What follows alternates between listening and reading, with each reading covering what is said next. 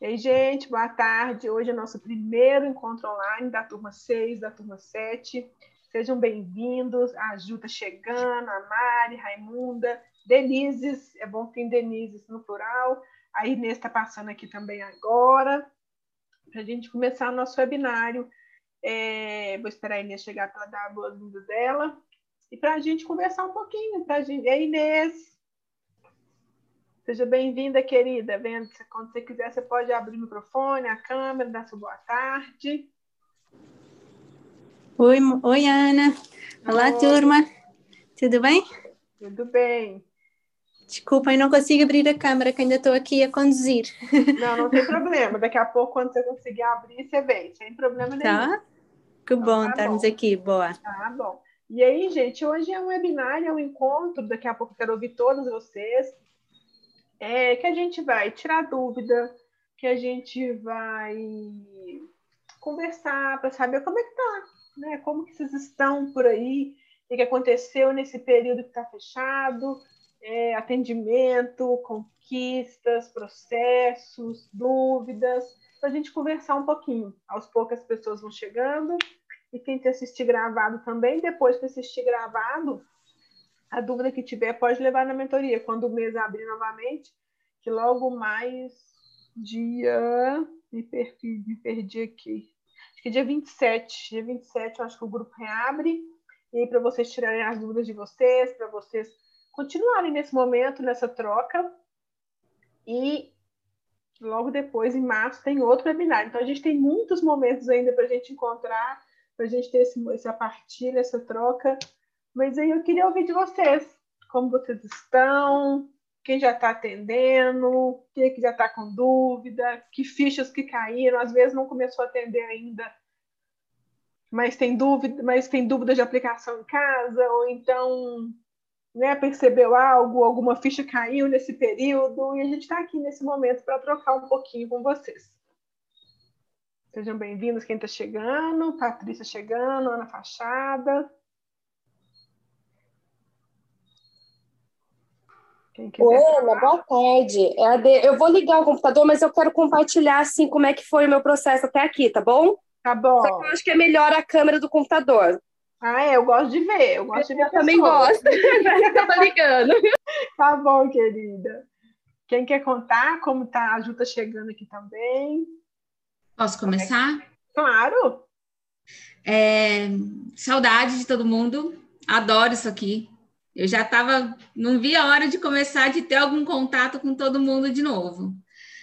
É, até mandei um, um áudio para Ana esses dias falando quando que vai voltar a mentoria, tô socorro. Verdade, bom que você mandou na sexta, a notícia já era boa, né, Denise? Que segunda. Nossa, olha, não, então, eu não me liguei que já era hoje, né? E eu olhava o grupo, o grupo não abria, e eu falava, meu Deus do céu, e eu, eu olhava o, o, o, WhatsApp né, das mentores, eu falava, chama ou não chamo, chama ou não chamo.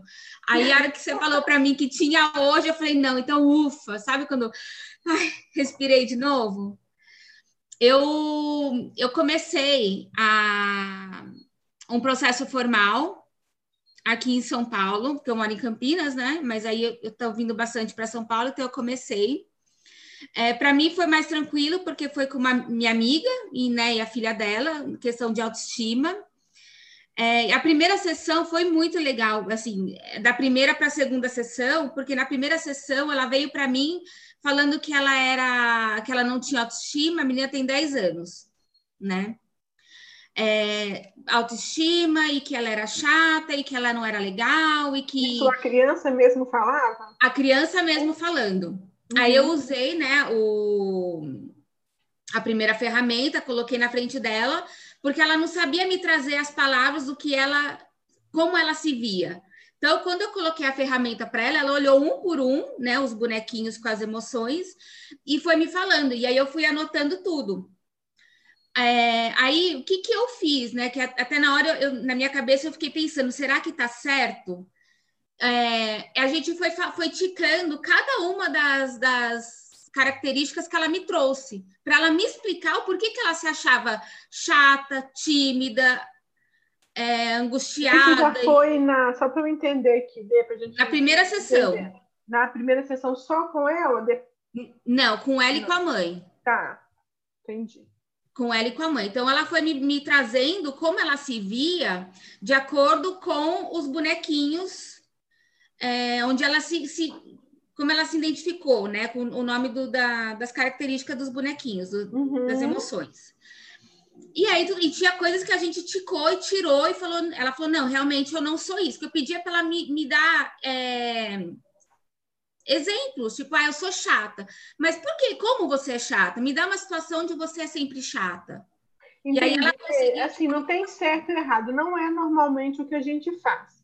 Mas a é, minha então... sensação daqui, para a gente ir conversando assim, para eu entendendo, né? Até porque seu caso vai ajudando os outros, depois a gente vai ouvindo outras pessoas também, é que me dá a sensação daqui que isso gastou um tempo enorme da sessão que era para definir o objetivo SMART. Então, até que não foi tanto, porque ela foi rapidinha. Ela foi tá. me explicando e me dando situação. Tipo, ah, quando Entendi. eu tô com meus amigos e acontece isso, eu sou chata. E aí eu pedia para me falar outra situação, e aí a gente, eu fui, a gente foi conduzindo de maneira que ela foi falando, não, peraí, eu não sou chata, às vezes eu sou exigente.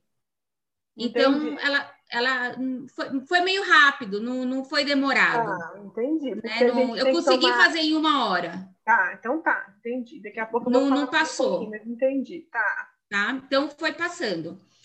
É, e aí, tudo bem, a gente fechou, e aí ela combinou com a mãe algumas regras e combinados com relação à mãe dela, que o que ela queria que a mãe fizesse, que incomodava, e o que a mãe queria que ela fizesse, que também incomodavam as duas. Então, uhum. saíram com cada uma com um combinado que seria feito, a, que, que elas fariam a partir daquele momento. Então, teve novas ações também.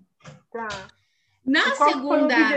Mas e qual foi o objetivo SMART do processo? Então, o objetivo dela era ela querer se ver, tirar dela essa sensação de autoestima, se ver como uma menina bonita, como uma menina legal, como uma menina agradável, né? Ela aumentar a autoestima dela.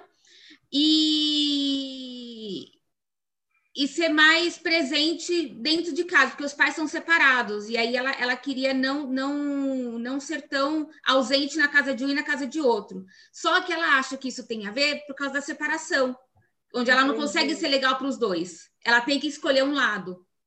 Entendi. Mas e a frase, assim, você consegue me falar como que foi a frase? Porque quando você fala assim, para a gente aproveitando o exercício, tá, Dê? Quando ah. você fala assim, é, não tá smart mas então, assim, só se a frase foi essa escrita por elas, aí eu vou te ajudar, a gente vai encontrar maneiras para deixar essa frase mais smart, até como um treino, mas já é um ganho muito grande, claro. Eu, falo assim, gente, quando a gente vai fazer nossas primeiras, é, nossos primeiros atendimentos, eu esqueci das evidências, tinha um monte de palavra errada, palavra que não poderia estar para não deixar smart. Às vezes a gente esquece de perguntar o aprendizado, as novas ações, e no próximo a gente vai melhorando.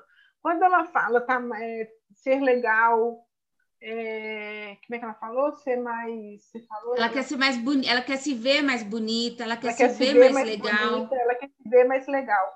E o que, que é mais legal para ela? O que, que é mais bonita para ela? Então, que quando você. Porque aí a gente ajuda ela a desenhar esse cenário. Por exemplo, ah, eu quero. Vamos pensar assim: o que, que você queria, Denise? Ah, eu gostaria de ser mais esforçada nos meus estudos, por exemplo. Vamos pensar aqui, uma, eu uhum. quero ter uma ótima de coach, para isso eu quero me esforçar mais nos meus estudos. Entendi. E quando você se esforça mais, você faz o quê? Como que é a Denise que se esforça mais? Porque aí, Denise, ela vai falar o quê? Ser mais legal é ouvir meu porque ser mais legal para mim é uma coisa, para a mãe dela é outra, para o coleguinha, para você, para cada um é uma coisa para ela ser mais legal, pode ser, por exemplo, ouvir meu coleguinha propor uma brincadeira e eu brincar do jeito dele, depois brincar do meu. Quando ela perceber... trouxe, quando, ela trouxe para mim a questão ah. dela cumprimentar mais as pessoas, dela ser mais sociável com as pessoas. Isso é algo que ela quer fazer. Então, isso. Sempre ela... que ela fala, eu queria cumprimentar mais as pessoas, eu queria comer mais, eu queria fazer isso menos, eu queria fazer isso mais a gente vai perguntar um pouquinho mais, que é quando você cumprimenta mais as pessoas, o que, que você faz? Que aí ela vai falar a ação, Denise, que ela vai falar assim, gente, ó. Quando eu chegar naquela festinha, vou cumprimentar todos os meninos que estiverem lá. Quando eu for ah. na casa da vovó, eu vou fazer isso. Quando eu estiver no play do prédio, eu vou fazer aquilo. Porque ela vai se visualizando em ações. Então, quando você eu te pergunta aqui, então tá, entendi. Você quer se esforçar mais, você quer estudar mais, então, para você ser uma excelente kit coach. E quando você estuda mais, você faz o quê? Você fala, nossa, eu acordo seis horas da manhã, ao invés de ficar no celular, eu vou ler um livro, O Cérebro da Criança, ao invés de ficar lá no Instagram passando só o dedo assim, eu vou fazer uma postagem. Você vai, ela vai, quando você pergunta quando você faz mais isso, você é o quê? Ela vai abrindo, ela vai se vendo na cena. Tá. E aí isso vai gerando evidências.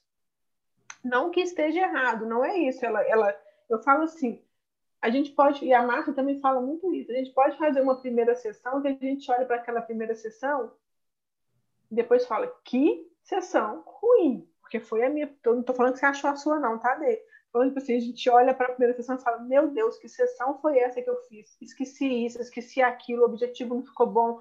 Ou então fiz células relacionais e fiz. Esqueci de fazer uma pergunta, esqueci. Mas, gente, mas para a família já teve resultado. É, eu fiz a segunda sessão com ela e levei as cartas, né, para ela uhum. escolher os animais, tudo. Da primeira para a segunda, ela já me veio diferente. Ai. Ainda Legal. eu virei para minha amiga e falei assim: ou é outra criança, ou isso dá certo.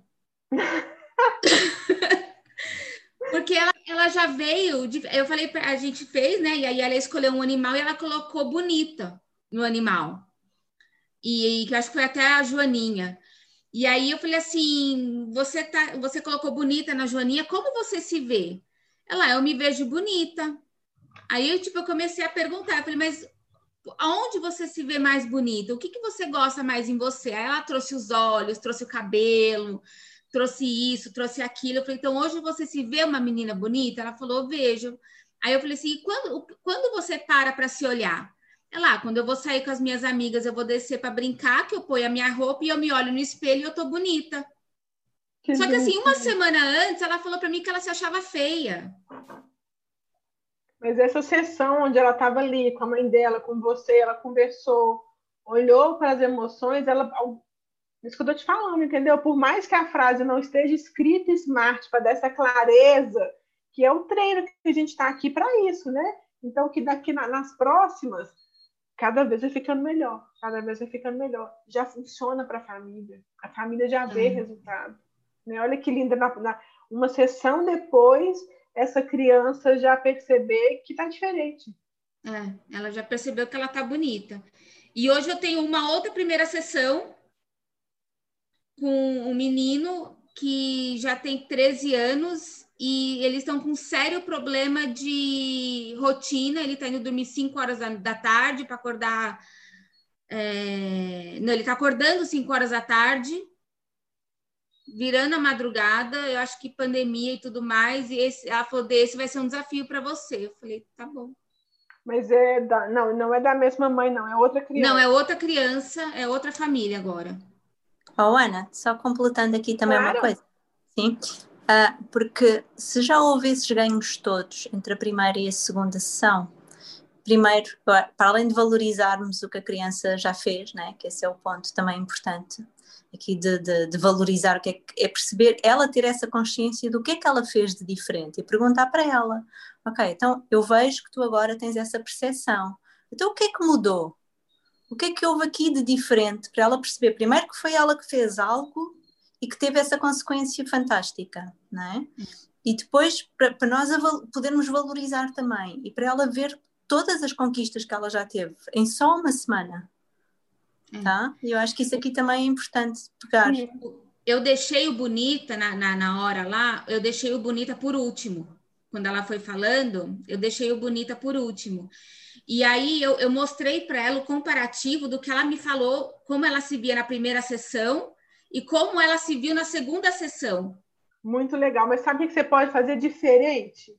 Você ah. não mostrar, você perguntar. Porque uma coisa é você falar para ela assim, ó, eu falo assim, não, Inês, percebi isso, percebi aquilo, tô percebendo você diferente, percebi que você chegou mais bonita hoje, percebi que você até escovou o cabelo, que você é isso, que percebi algumas coisas. Outra coisa é eu falar, o que, que foi que a Inês falou? O que, que aconteceu de diferente daquele dia para hoje? Aí ela vai listar. Nossa, eu tô passando um batom para descer para brincar com as minhas amigas, eu tô escolhendo essa outra roupinha, eu olho pro espelho e me acho bonitinha, eu faço isso, eu faço aquilo. Depois que ela falou a percepção dela, aí você complementa com a sua. Tá. E aí esse legal, vou pegar esse gancho para falar sobre isso, para a sessão 5 com os pais, né, Inês? Quando os pais chegam para a quinta sessão, a gente vai ouvir o acompanhamento deles. Eles Isso. estão ansiosos e a gente também, que a gente quer ouvir deles. Às vezes a gente não teve tanto contato com esses pais e a gente está doido para falar: nossa, seu filho, isso, eu estou vendo progresso, eu estou vendo aquilo, eu estou vendo aquilo outro. Aí a gente começa a falar um tanto. Aí eles vão só complementar o que a gente falou. Então vai falar: ah, teve mais isso, mais aquilo. Então, um pulo do gato é a gente perguntar primeiro. Primeiro você vai ouvir deles. Porque senão, às vezes, a gente está achando que foi muito e para eles nem foi. Ou então a gente está achando que nem foi muita coisa e para ele está top da galáxia. O menino já virou, já mudou tudo. E, e aí a gente escuta primeiro. Então, por exemplo, Denise, como que foi? Que, que, me conta um pouquinho da primeira sessão para hoje, o que aconteceu? Aí você vai falar tudo que seria diferente no seu filho, na sua casa, na sua rotina. Ah, entendi. Eu também percebo o quê?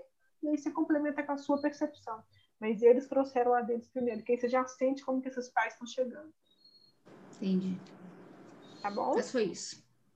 Que bom, que bom. Tô feliz. Já tem processo hoje, já teve processo é, acontecendo. Tô muito feliz. Deixa eu só ver uma coisa com a Inês aqui, que a Inês não vai poder ficar muito tempo com a gente hoje, mas eu quero que ela conte um caso aqui.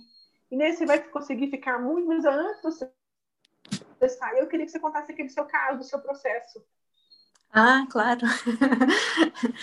é, é, uma, é uma situação de uma menina de 12 anos em que ela recusava-se ir para a escola. E não teve nada a ver com a pandemia. Ela já antes não conseguia ir para a escola. Nunca ninguém conseguiu perceber o porquê, e como vocês sabem, nós não vamos procurar o porquê, né? A nós o que nos interessa é saber o que é que ela quer em vez disso. Pronto. Os pais muito preocupados porque a escola queria tirar esta menina aos pais porque os pais não conseguiam que ela fosse, diziam que iam pôr na proteção de menores, que iam ver o que é que se passava. Mandaram para um psicólogo e para um psiquiatra. Uh, que proteção ao menor lá em Portugal, gente, é a mesma coisa quando a gente está aqui e tem que chamar o conselho tutelar. Quando uma escola ah, tem que chamar o conselho tutelar. Só para vocês entenderem a nomenclatura Sim. do que que Obrigada, Ana.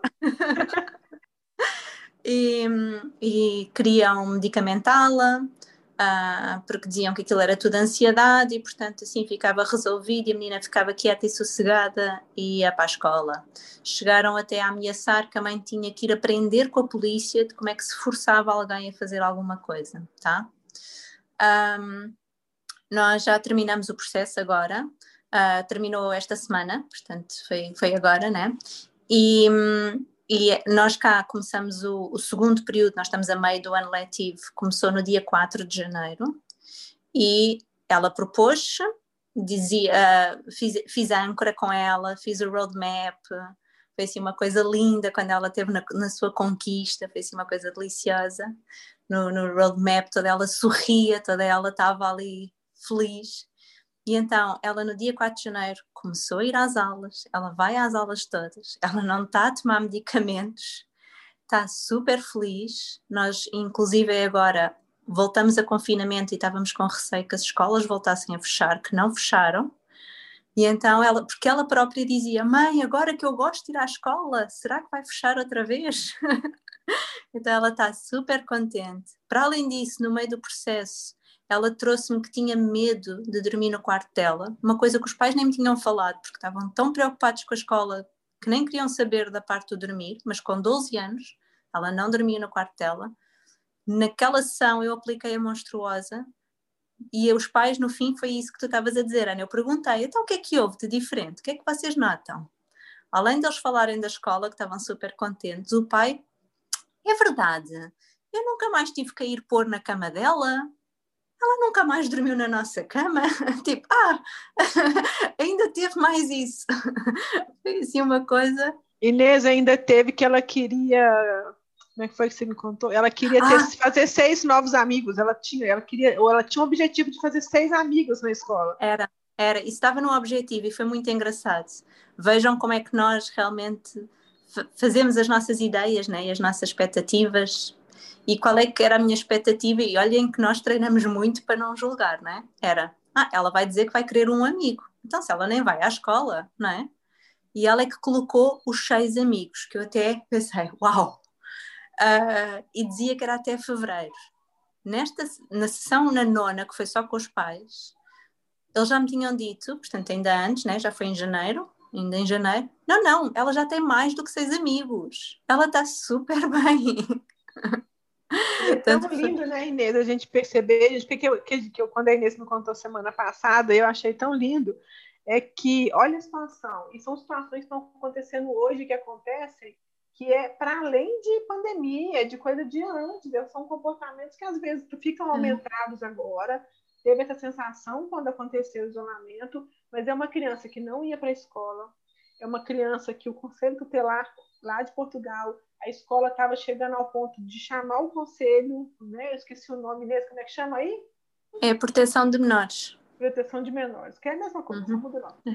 É, para denunciar que tem uma, tinha uma criança que os pais não estavam levando para a escola, porque existe a nossa, nossa obrigação, nosso dever de levar uma criança para a escola. Ela ia ao psiquiatra, ela ia ao psicólogo, queriam encher ela de remédio, porque ela está falando que era ansiosa. E a gente não está falando aqui de que de coach substitui nada disso. Não é isso. O que a gente está falando aqui é que esse caso não era isso. E que é muitos não são isso. Que muitos são questões comportamentais, que é questão de olhar para a criança, de ouvir, de dar voz para a criança. E durante o processo, ela não, ela queria. Eu lembrei dele, Denise, porque passa por autoestima, passa por. Né, ela não tinha amiguinho, ela não queria ir para a escola. E quando ela encontrou as características dela, ela se empoderou, ela além de ir para a escola, ela ainda fez os amigos, ela não dorme mais na, né, no quarto dos pais. E o que a gente vê hoje é que tem questões que sim o Kid Coach ajuda quando são questões comportamentais. Pensa, estava chegando ao ponto da escola precisar, e a gente sabe que por mais que essa escola não quisesse, que os professores não querem, é, mas existe uma lei que se a mãe não leva a criança para a escola, a obrigação da escola é, é denunciar. Hum. Né? Ah, e eu nem falei, Ana. Isso é o máximo, porque a gente sabe que, que causa denunciar para um conselho tutelar uma criança, uma situação. E a mãe, né, Inês, eram pais que estavam tentando de tudo, que foi um sacrifício, hum. né, Inês, enorme para pagar o processo. Não era uma Sim. família que tinha. Não, foi muito difícil. Foi eles moram, é, eles moram muito longe, longe de mim. Exatamente, eles têm é muito tempo de viagem, coitados, para virem ter comigo. Foi o valor, que são pessoas que não têm essas posses, de facto, não foi fácil, nós combinamos. Eles disseram: não, senhora, nós vamos pagar, vamos fazer tudo, nós queremos é ajudar a nossa filha. E tem outra coisa, Ana, que eu já nem me lembro, isto é tanta, tanta coisa boa neste processo. Ela não falava, ela chegou ao é processo. É verdade que ela não falava, é. Ela não disse praticamente uma palavra na primeira sessão eu tinha longos períodos de silêncio com ela, mas não era aquele silêncio que nós ficamos um bocadinho constrangidos, era minutos em que eu ficava à espera que ela dissesse alguma coisa. Eu então, acho muito legal quando você fala isso, Inês, para todo mundo entender que a Inês esperou minutos.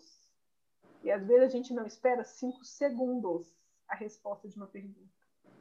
Porque acontece muito na mentoria, né, Inês, nos grupos, é. acontece muito nos relatos, e quando a gente também estava, quando a gente começa, eu fiz a pergunta, ela não respondeu, aí te vira uma metralhadora de pergunta.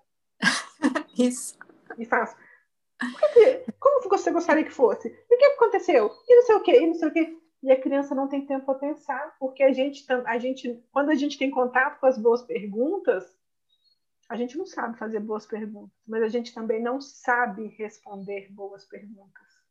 Vocês podem perceber tanto no home quanto aqui, quanto até na mentoria. A gente manda uma pergunta e espera. Só espera. Nossa, não sei responder, mas aqui é para não saber mesmo. Minutos, gente. E esses minutos, eu tenho certeza que fez toda a diferença para essa criança, porque ela ficou pensando. Ela não sabia responder, mas ela estava ali ouvindo. Uma hora ela, a resposta vinha, né, Inês? Com muita é. dificuldade, mas a resposta vinha. É, e houve uma vez que ela disse: Tu não tens vergonha de eu não dizer logo? Eu não. Ai, que Mas porquê? Isto era uma coisa que ela trazia dos pais, não é? Que respondiam por ela, porque tinham vergonha. Eram, acabavam por. Não, não queriam mostrar que ela podia ter essa dificuldade. Então também foi uma coisa que eu trabalhei muito com os pais. Foi essa questão de não responderem por ela, desse sentimento, que é que podia trazer, o que é que eles. Assim como nós fazemos com a criança, não é, Ana? Do sentir e do pensar, a gente também ajuda os pais a fazer sim, essa ligação. Sim. Uhum. Isso é muito lindo. Eu já fiz sessões aqui, algumas online, com pais, que quando eu pergunto e fico esperando. Um pai já perguntou: travou? A internet está travada? Eu falei: continua aqui. Eu tô, eu tô esperando o tempo de vocês para responder. Aí ele falou: Ah, você pode perguntar de novo? Porque eu tô pensando aqui. Eu falei: Aí perguntei de outro jeito. Mas ele estava lá pensando. Só que ele, eu fiquei em silêncio. E ele achou que a internet tinha travado. Eu falei: Não, não travou, não, tô aqui. Então, gente, tudo bem no silêncio. Se você faz uma pergunta para mim e eu não sei, eu vou fazer o silêncio para responder. E tudo bem você virar para a criança e falar assim: Entendi isso que você falou. Aí a gente vai usar paráfrase para repetir. Então, você está me dizendo que seus pais falam que, que sentem vergonha quando você está em silêncio, porque enquanto isso eu estou pensando na próxima pergunta. Porque às vezes eu não sei qual é a próxima pergunta mesmo. Não sei. Não sei. E aí fala, ah, entendi. Só, peraí, tá. E várias sessões, gente, até hoje eu falo, tá, Ana, desculpa interromper-te. Eu vou ter Oi. que ir, tá bem, querida? Tá bom, querida. Já chegaram para começar a minha sessão. Obrigada a todos. Daqui a pouco, quando puder, você volta. Beijo. Sim, obrigada. A gente depois vê-se lá na mentoria, tá? tá Obrigada. Bom, beijo. beijo grande a todos. Percebe, gente? Então, às vezes, a gente faz esse silêncio. A gente pode fazer um silêncio para pensar qual é a próxima pergunta também. E fica. Ah, tá. A gente usa paráfrase, que é enquanto eu repito usando a paráfrase aquilo que ela acabou de me falar, eu estou pensando. Eu estou reforçando aquele pensamento, eu estou ouvindo. Então, esse processo da Inês que eu, que eu, eu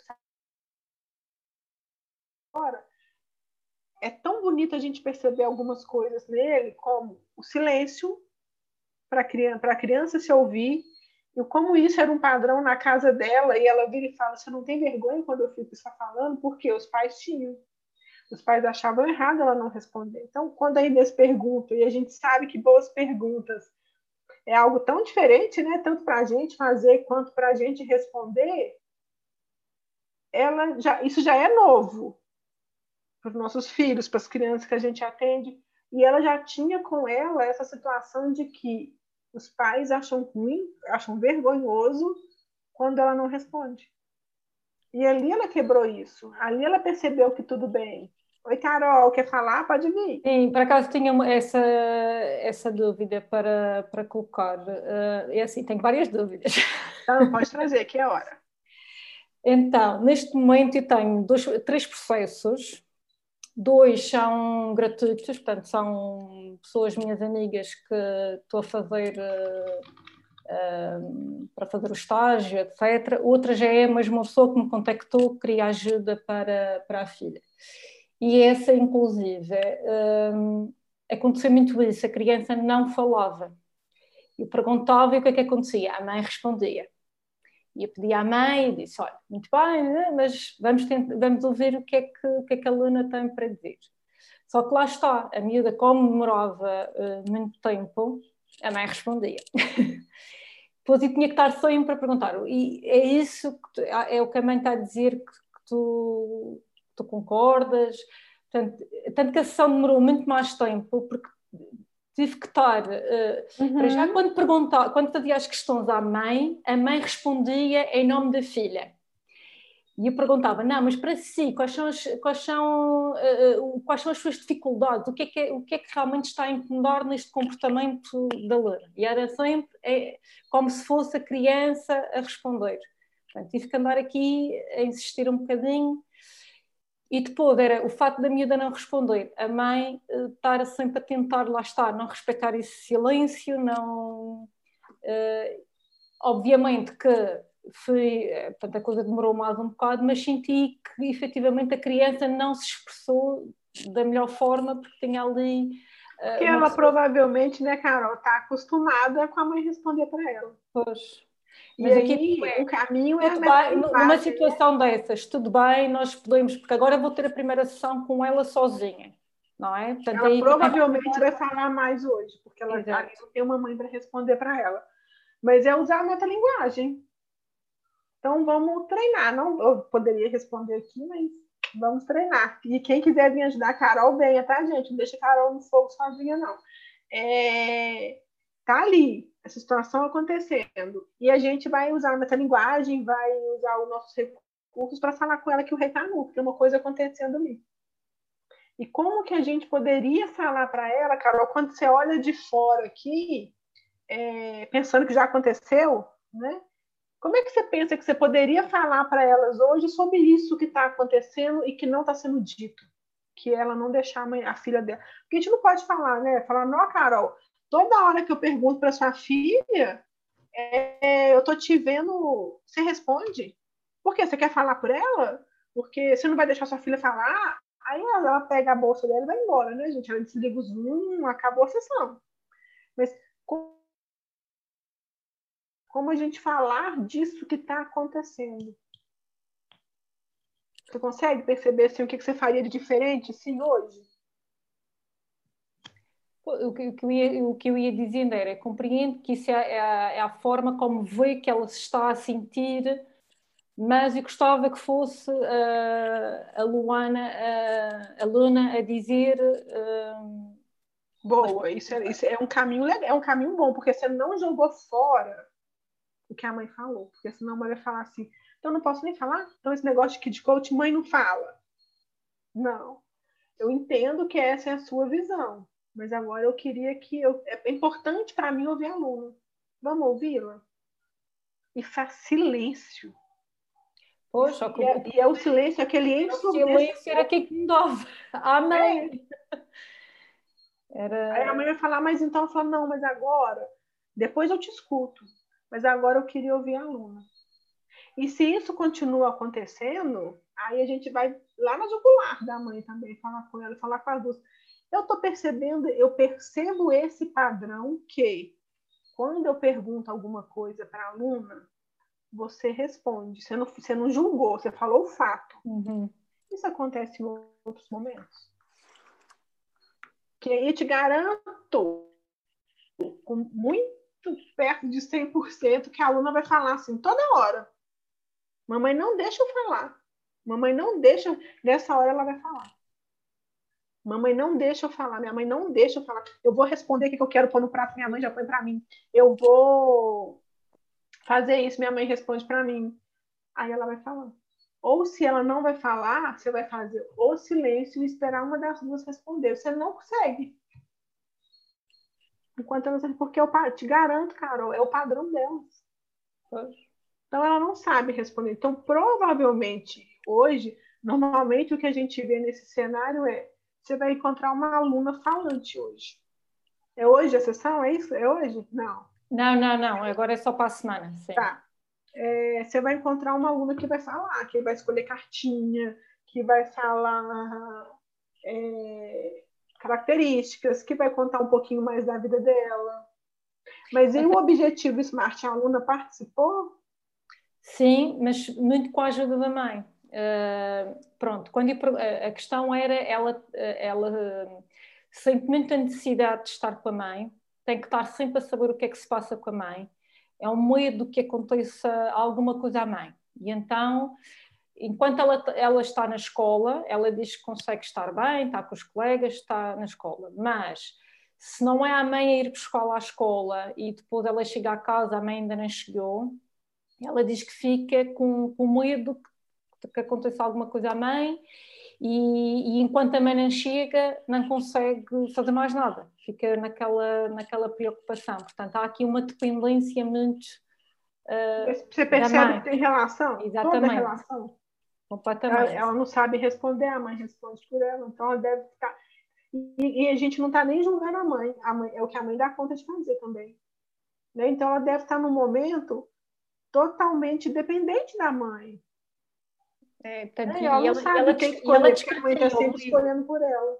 Ela descrevia ao meio, e quando lhe perguntei para, para ela falar, até dei uh, o kit de emoções para ela um, conseguir uh, explicar mais ou menos que emoções é que ela sentia quando estava uh, com esse medo. Pronto, e aí ela até foi, foi mostrando, e depois até dei o quadro para ela escrever, e ela não queria mostrar à mãe, ou seja, senti aí que havia uma necessidade de deixa ver, eu saio, vou fazer e vou, e vou mostrar. Pronto, até aí foi, até foi engraçado.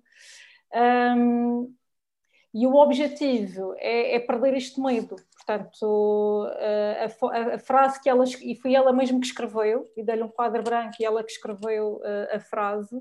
Depois tivemos só a fazer alguns ajustes, mas eu fico sempre assim, às vezes, com a sensação que não sei se aquilo está, está mesmo eh, bem feito.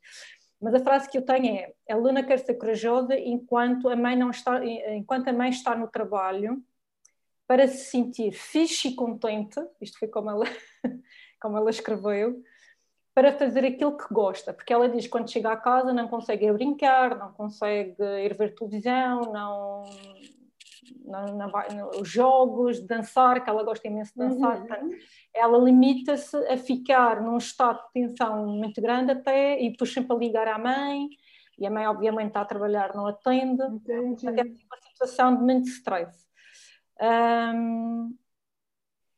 Às vezes aqui, o que é que é a minha sensação? Que é corajosa, lá está. Hum, Ela é, fala o que é, que é estar mais corajosa. Corajosa é poder estar em casa tranquila, sem medo. Só que para não pôr aqui o nome. E aí você vai ajudar mais um pouquinho. Você pode até ajudar isso, fazer um ajuste do objetivo SMART com elas antes da próxima sessão de acesso. Gente, a gente pode fazer isso naturalmente. Okay. Porque vamos pensar, a primeira sessão aconteceu. Aí a gente olhou para aquele objetivo SMART e falou: hum, isso não ficou bom. Faltou alguma coisa. Agora que eu cheguei em casa, agora que a sessão acabou, um monte de ficha minha caiu. E esse negócio não tá, não tá redondo, não. Acho que eu não levei tanta clareza para essa família, ou vou fazer um ajuste. Antes da sessão do assessment, você chama a mãe, você vai falar com a mãe nesse intervalo, por exemplo. É, Carol, então, a gente fez aquela sessão, mas eu queria fazer alguns ajustes em relação ao objetivo SMART. Você pode vir 15 minutos antes com a aluna? A gente vai fazer um ajuste e depois eu vou fazer a sessão do dia de uma hora com a aluna. Então, nesses 15 minutos, vocês vão fazer ajustes no objetivo SMART. Você não vai falar, nossa, eu levei na mentoria, estava tudo errado. Nossa, eu cheguei em casa e vi que estava errado. Nossa, você vai convidar para fazer alguns ajustes nessa frase. Eu já fiz várias vezes. Aposto que a Ju já fez algumas vezes todo mundo faz e tudo bem. E aí, Carol, você ajusta. Aí ela vai, você vai ter mais clareza do objetivo, a mãe sai de cena e você faz assessment. Por que, que eu estou te falando? Quando ela fala mais corajosa, a palavra mais não é uma palavra que deixa. Quer ser corajosa, quer ser... ser corajosa. E aí, quando ela é corajosa, ela está tranquila para fazer as coisas sem medo. Continua não específico. Porque o que, que, que, é o nosso exercício? Vamos pensar assim: a gente escreveu uma frase do objetivo SMART na família, com a família. Aí você vai pensar assim: se eu der para alguém ler, e nem estou falando de mentoria, é um exercício para a gente, qualquer sessão. Se eu der para alguém ler, alguém vai entender o que, que a aluna vai estar tá fazendo, o que, que vai estar tá acontecendo com essa família, o que, que vai estar tá acontecendo com a família da Denise, o que, que vai estar tá acontecendo com a família do caso que a Inês trouxe, sem conhecer a família? Não. Então tem que fazer mais pergunta. Então tem que deixar um pouquinho mais específico. Por exemplo. Olha, deixa eu perguntar uma coisa pode. nesse assunto que você está falando. Tá. O meu não ficou então claro. Eu entendi o que, eu, o que é, mas então não ficou claro na escrita. Eu ainda posso eh, pode. reformular isso com a mãe, pode. mesmo eu indo para a terceira sessão com a criança? Tá não tem problema? Pra... não tem problema, porque ainda está perto. Agora, quando está mais para frente, aí não faz tanto sentido. Mas, assim, entre até o acesso, mesmo me conta uma história, esse ajuste é muito bem-vindo. Porque se não tivesse tá. sido construído de um jeito, às vezes, que não foi relevante para a criança, às vezes, desculpa, porque a criança concordou com a mãe e não, depois falou, e não é isso mesmo, não, dá tempo de fazer um ajuste, de conversar sobre isso. Mas então, esse ajuste, aí você vai fazer o quê? Porque olha só, vamos pensar, Carol, eu não sei o que, que a aluna faz quando ela está tranquila sem medo. E muito provavelmente ela também não. Eu não preciso saber, nem você não. Não me interessa. não te interessa, entendeu? Mas se a gente fala assim, entendi, Luna. E quando você está mais tranquila, sem medo, na sua casa, que sua mãe ainda não chegou, você faz o quê? Ah, não sei. Mas o que, você gostaria de fazer? Imagina. Mas isso, é, ela, ela por acaso disse, hum, nós falamos sobre isso, que era hum, dançar. Onde é que tenho isso escrito? Relaxada, alegre. Que era dançar, hum, fazer TikToks com a irmã. Hum, e acho que era jogos. Isso para aqui escrito. Pronto, ela falou o que é que era isso. Só que depois achei que na, na frase não sei se fazia sentido estar a pôr esse específico. Ah, então na frase, vamos supor, na frase é ser corajosa, é quando estiver, aí a gente vai colocar quando estiver sozinho em casa, é, e o que mais que ela, né, e várias coisas. E aí, se não está na frase do objetivo SMART, tudo bem, gente, porque aí as frases, não, uma frase vira um testamento, mas vai estar nas evidências. Uhum. Então, nas evidências vão estar listados assim, ó, dançando, fazendo TikTok com a irmã, tá brincando aqui. daquele jogo, comer, lanchando. Ah, dar banho no cão. Dar banho no cão. Dar banho no cão. Então, as evidências Imagina assim, e eu explico assim para a família quando eu estou fazendo o processo. Entendi, seu objetivo smart é ser corajosa, fazendo as coisas quando sua mãe não estiver em casa, para se sentir tranquila. Entendi. E se eu fosse de hoje até o final do processo, tirando um monte de foto, você está lá na sua casa, tirando um monte de foto das coisas que estão acontecendo, para quando a gente chegar aqui na décima sessão, você me mostrar esse álbum cheio de foto de coisas que aconteceram, que aí você vai se sentir corajosa, que foto você vai tirar? Eu brincando, eu jogando, eu comendo, eu dando banho no cachorro. E aí a pessoa teve clareza. Porque aí não é porque essa família quer, não. Se pensa, se a gente que não está nessa casa, se a gente que não está nessa rotina, entendeu, pensa eles o quanto eles agora têm clareza do que vai acontecer na casa deles. Então, as evidências ajudam isso. Então, Carol, o que, que você pode fazer? Ou escrever de uma maneira mais específica e validar com elas se essa frase faz sentido dentro do que elas falaram na sessão, ou se não tiver. Porque às vezes, o que, que acontece, gente? Às vezes foi tudo falado. Às vezes, Denise, Carol, as meninas que estão atendendo, e quem vai atender ainda? Foi tudo falado na sessão. A gente só não teve ali o jogo de cintura para ajudar a escrever essa frase que tivesse específica. Deixou aparecer o mais, o menos, o sempre, o nunca, que são melhorar. É, deixou ficou escrito no negativo, por exemplo, ficar sem sentir medo da minha mãe. Sem sentir medo da minha mãe, está no negativo, é o que já tem hoje. Entendi. Quando você não sente medo, sente medo da sua mãe, não, desculpa, sente medo de ficar em casa quando sua mãe não tá, fica insegura. E quando você não sente esse medo, você faz o quê? Eu sou corajosa porque eu vou brincar, porque eu vou fazer minhas coisas, me sentindo tranquila e só pensando em coisas boas. A gente vai incentivar a escrita no positivo, colocando algo novo no lugar do que se tem, olhando se aquela frase tem assim não comer, não fazer, não brigar, negando que, negando que não quer que aconteça, e ao invés disso, colocando algo novo no lugar. Porque ela tem mais clareza, ela tem a clareza do que ela está querendo conquistar. E aí, Carol, o que, que você pode perceber? Ou você reescreve essa frase e valida com elas, ou se você perceber que precisa fazer mais algumas perguntas para elas, a gente nunca vai fazer só para criança sobre o objetivo SMART para ajustar o objetivo SMART, não, gente. Nem só para a mãe para o pai, nem só para a criança, porque é um objetivo que a família construiu junto. Então, vamos supor, ah, lá na primeira sessão, eu vou perguntar para ela o que é, ser corajosa, o que, é que ela gostaria, e vou ajustar a frase do objetivo SMART. E se ela falar uma coisa no objetivo SMART que não é a expectativa da mãe? Porque o objetivo é com a família junto. Então, a gente faz esse ajuste junto com a família. Aí, agora, quero trazer uma coisa aqui para ver o que, que, que, vocês pensam sobre isso. Ju não vai lhe responder. É, aí a criança chegou lá na sessão do assessment, ou não me conte uma história, já acontece no Me Conte Uma História, mas não passa muito do Me Conte Uma História, do, do Novas Atitudes não passa, não. Ela vira e fala assim, você está percebendo que a criança não está atingindo o objetivo, que ela não está fazendo inovação, ou que ela não está chegando muito animada, ela vira e fala assim, mas eu não queria esse objetivo. Esse objetivo é porque minha mãe quer, porque meu pai quer. E aí? Agora eu vou fazer o silêncio ensurdecedor esperando a resposta. Seria agendar uma nova sessão com a família inteira? É... Em vez de dar uma sequência, não? É, é, vai chegar nesse caminho, mas antes ah. disso tem uma coisa que tem. Antes disso, o que, o que, que é muito importante na nossa construção alguma coisa. Então seria no momento ali com a criança falando isso. Eu é isso que você está perguntando. Uhum, sim. Esse, esse objetivo. Aí você me perguntou, ah, o objetivo. Não, Sabe por quê, Denise? Eu fiz isso só para concordar com minha mãe. Nem sei o que eu estou fazendo aqui nesse Kid Coach.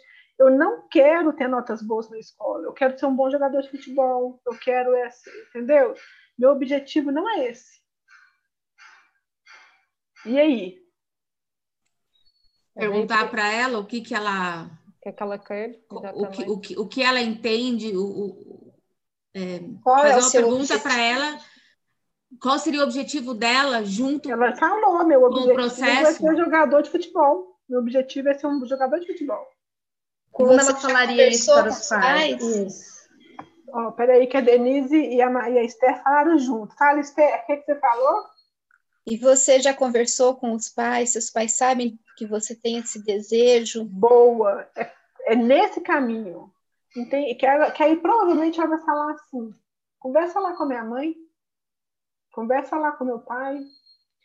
É, e aí a gente vai perguntar. E como, a primeira pergunta que eu fiz quando isso me aconteceu e que, e que é um caminho, falar, entendi. E agora, o que, que a gente faz então?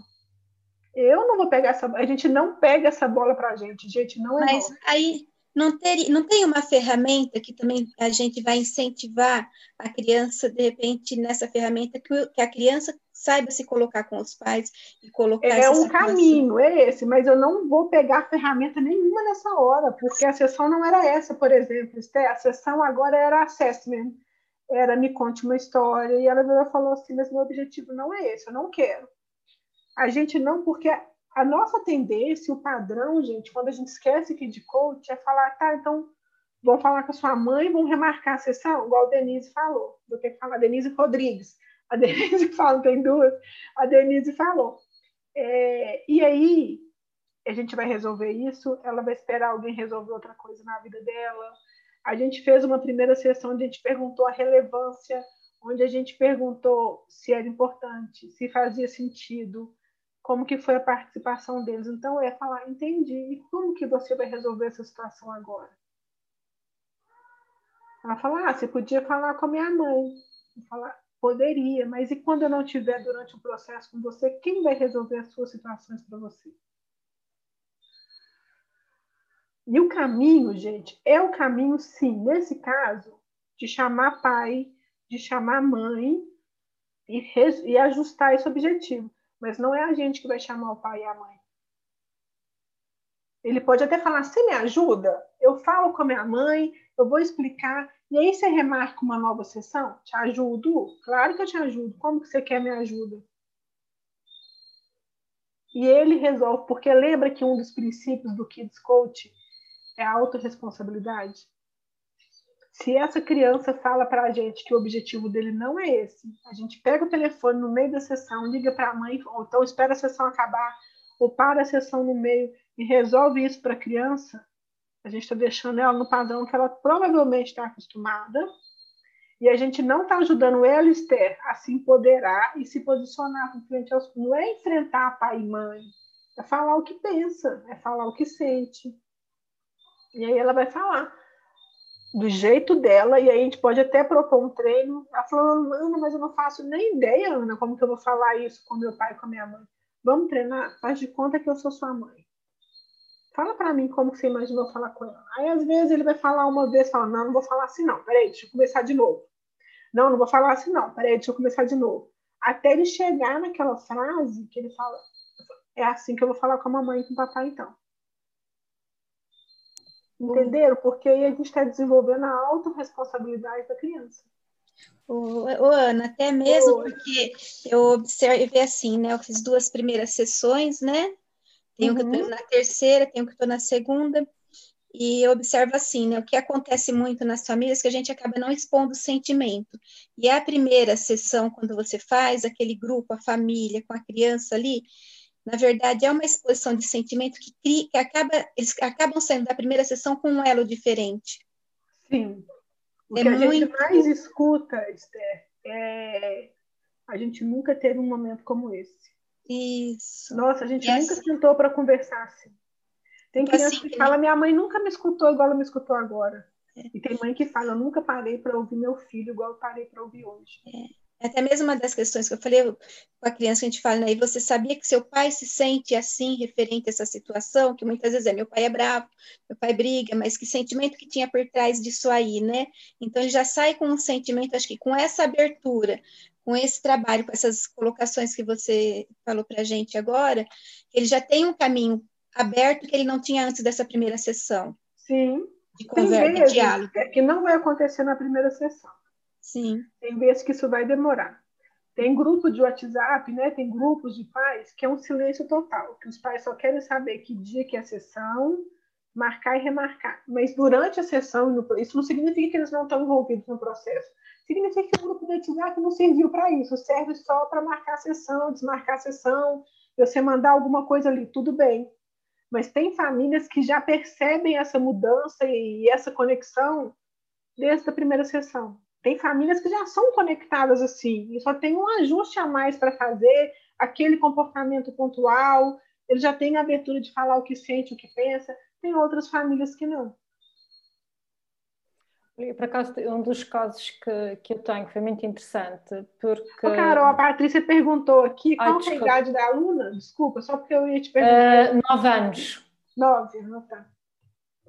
Um, e tem outra criança que também tem 9 anos que um, a, a, conexão com os pais via-se que é, há muito diálogo, uh, há muita compreensão, mas que efetivamente é uma miúda que quando lhe dá as fúrias ou quando dá alguma frustração, principalmente frustração, quando as coisas não são como ela quer, ela fica num estado uh, alterado, uma birra daquelas que ela não consegue ver nada nem fazer nada. E, e, foi muito interessante quando eu perguntei como é que ela se sentia quando ficava nesse estado de frustração e de raiva, ela a descrever ao pormenor, a pegar no kit emoções e a, e a dizer como é que se sentia. E o pai chegou ao fim, quando perguntei qual foi o aprendizado, ela estava emocionada a dizer: Eu não tinha noção do quanto ela tinha a percepção do estado em que ficava. E a frustração ainda maior de perceber que não conseguia corresponder àquilo que os pais estavam a pedir para ela, para ela fazer. Bem, foi assim, uh, tipo, quando lhe dá aquelas férias, os pais tentam é acalmá-la e conversar, mas acham que ela estava ali num estado completamente sem ter noção do que estava, do que estava a fazer. Carol, foi... pode ser que você faça com ela seis segundos, em algum momento do segundo sim, bloco. Sim, sim, sim, pois. Porque se é um momento de exclusão assim que prejudica, você pode fazer com essa criança no segundo bloco seis segundos e ajudá-la. Ok. Bom. Né? Porque aí você aplica para ela.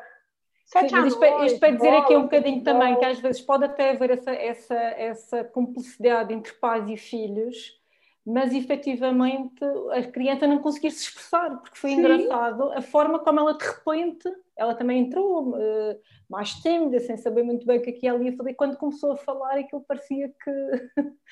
uh, também penso que ela própria começou a tomar consciência, não é? Às vezes aquela coisa dela não perceber e, e é muito Sim. interessante quando há essa troca entre os pais e os filhos.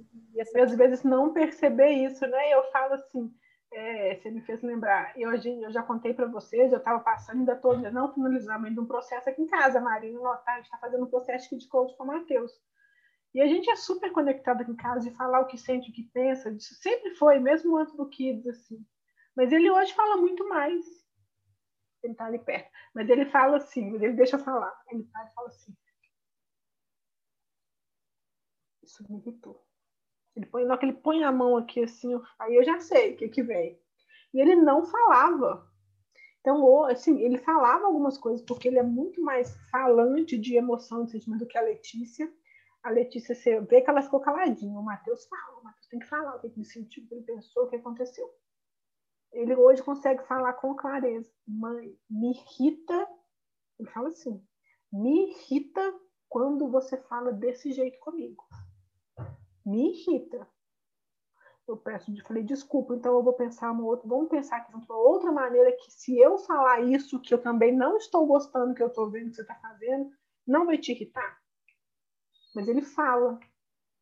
E ele, fala, ele fala algumas vezes no dia, porque né, a pessoa é irritada. É, isso me irrita, isso me incomoda. Eu não gosto quando você faz assim.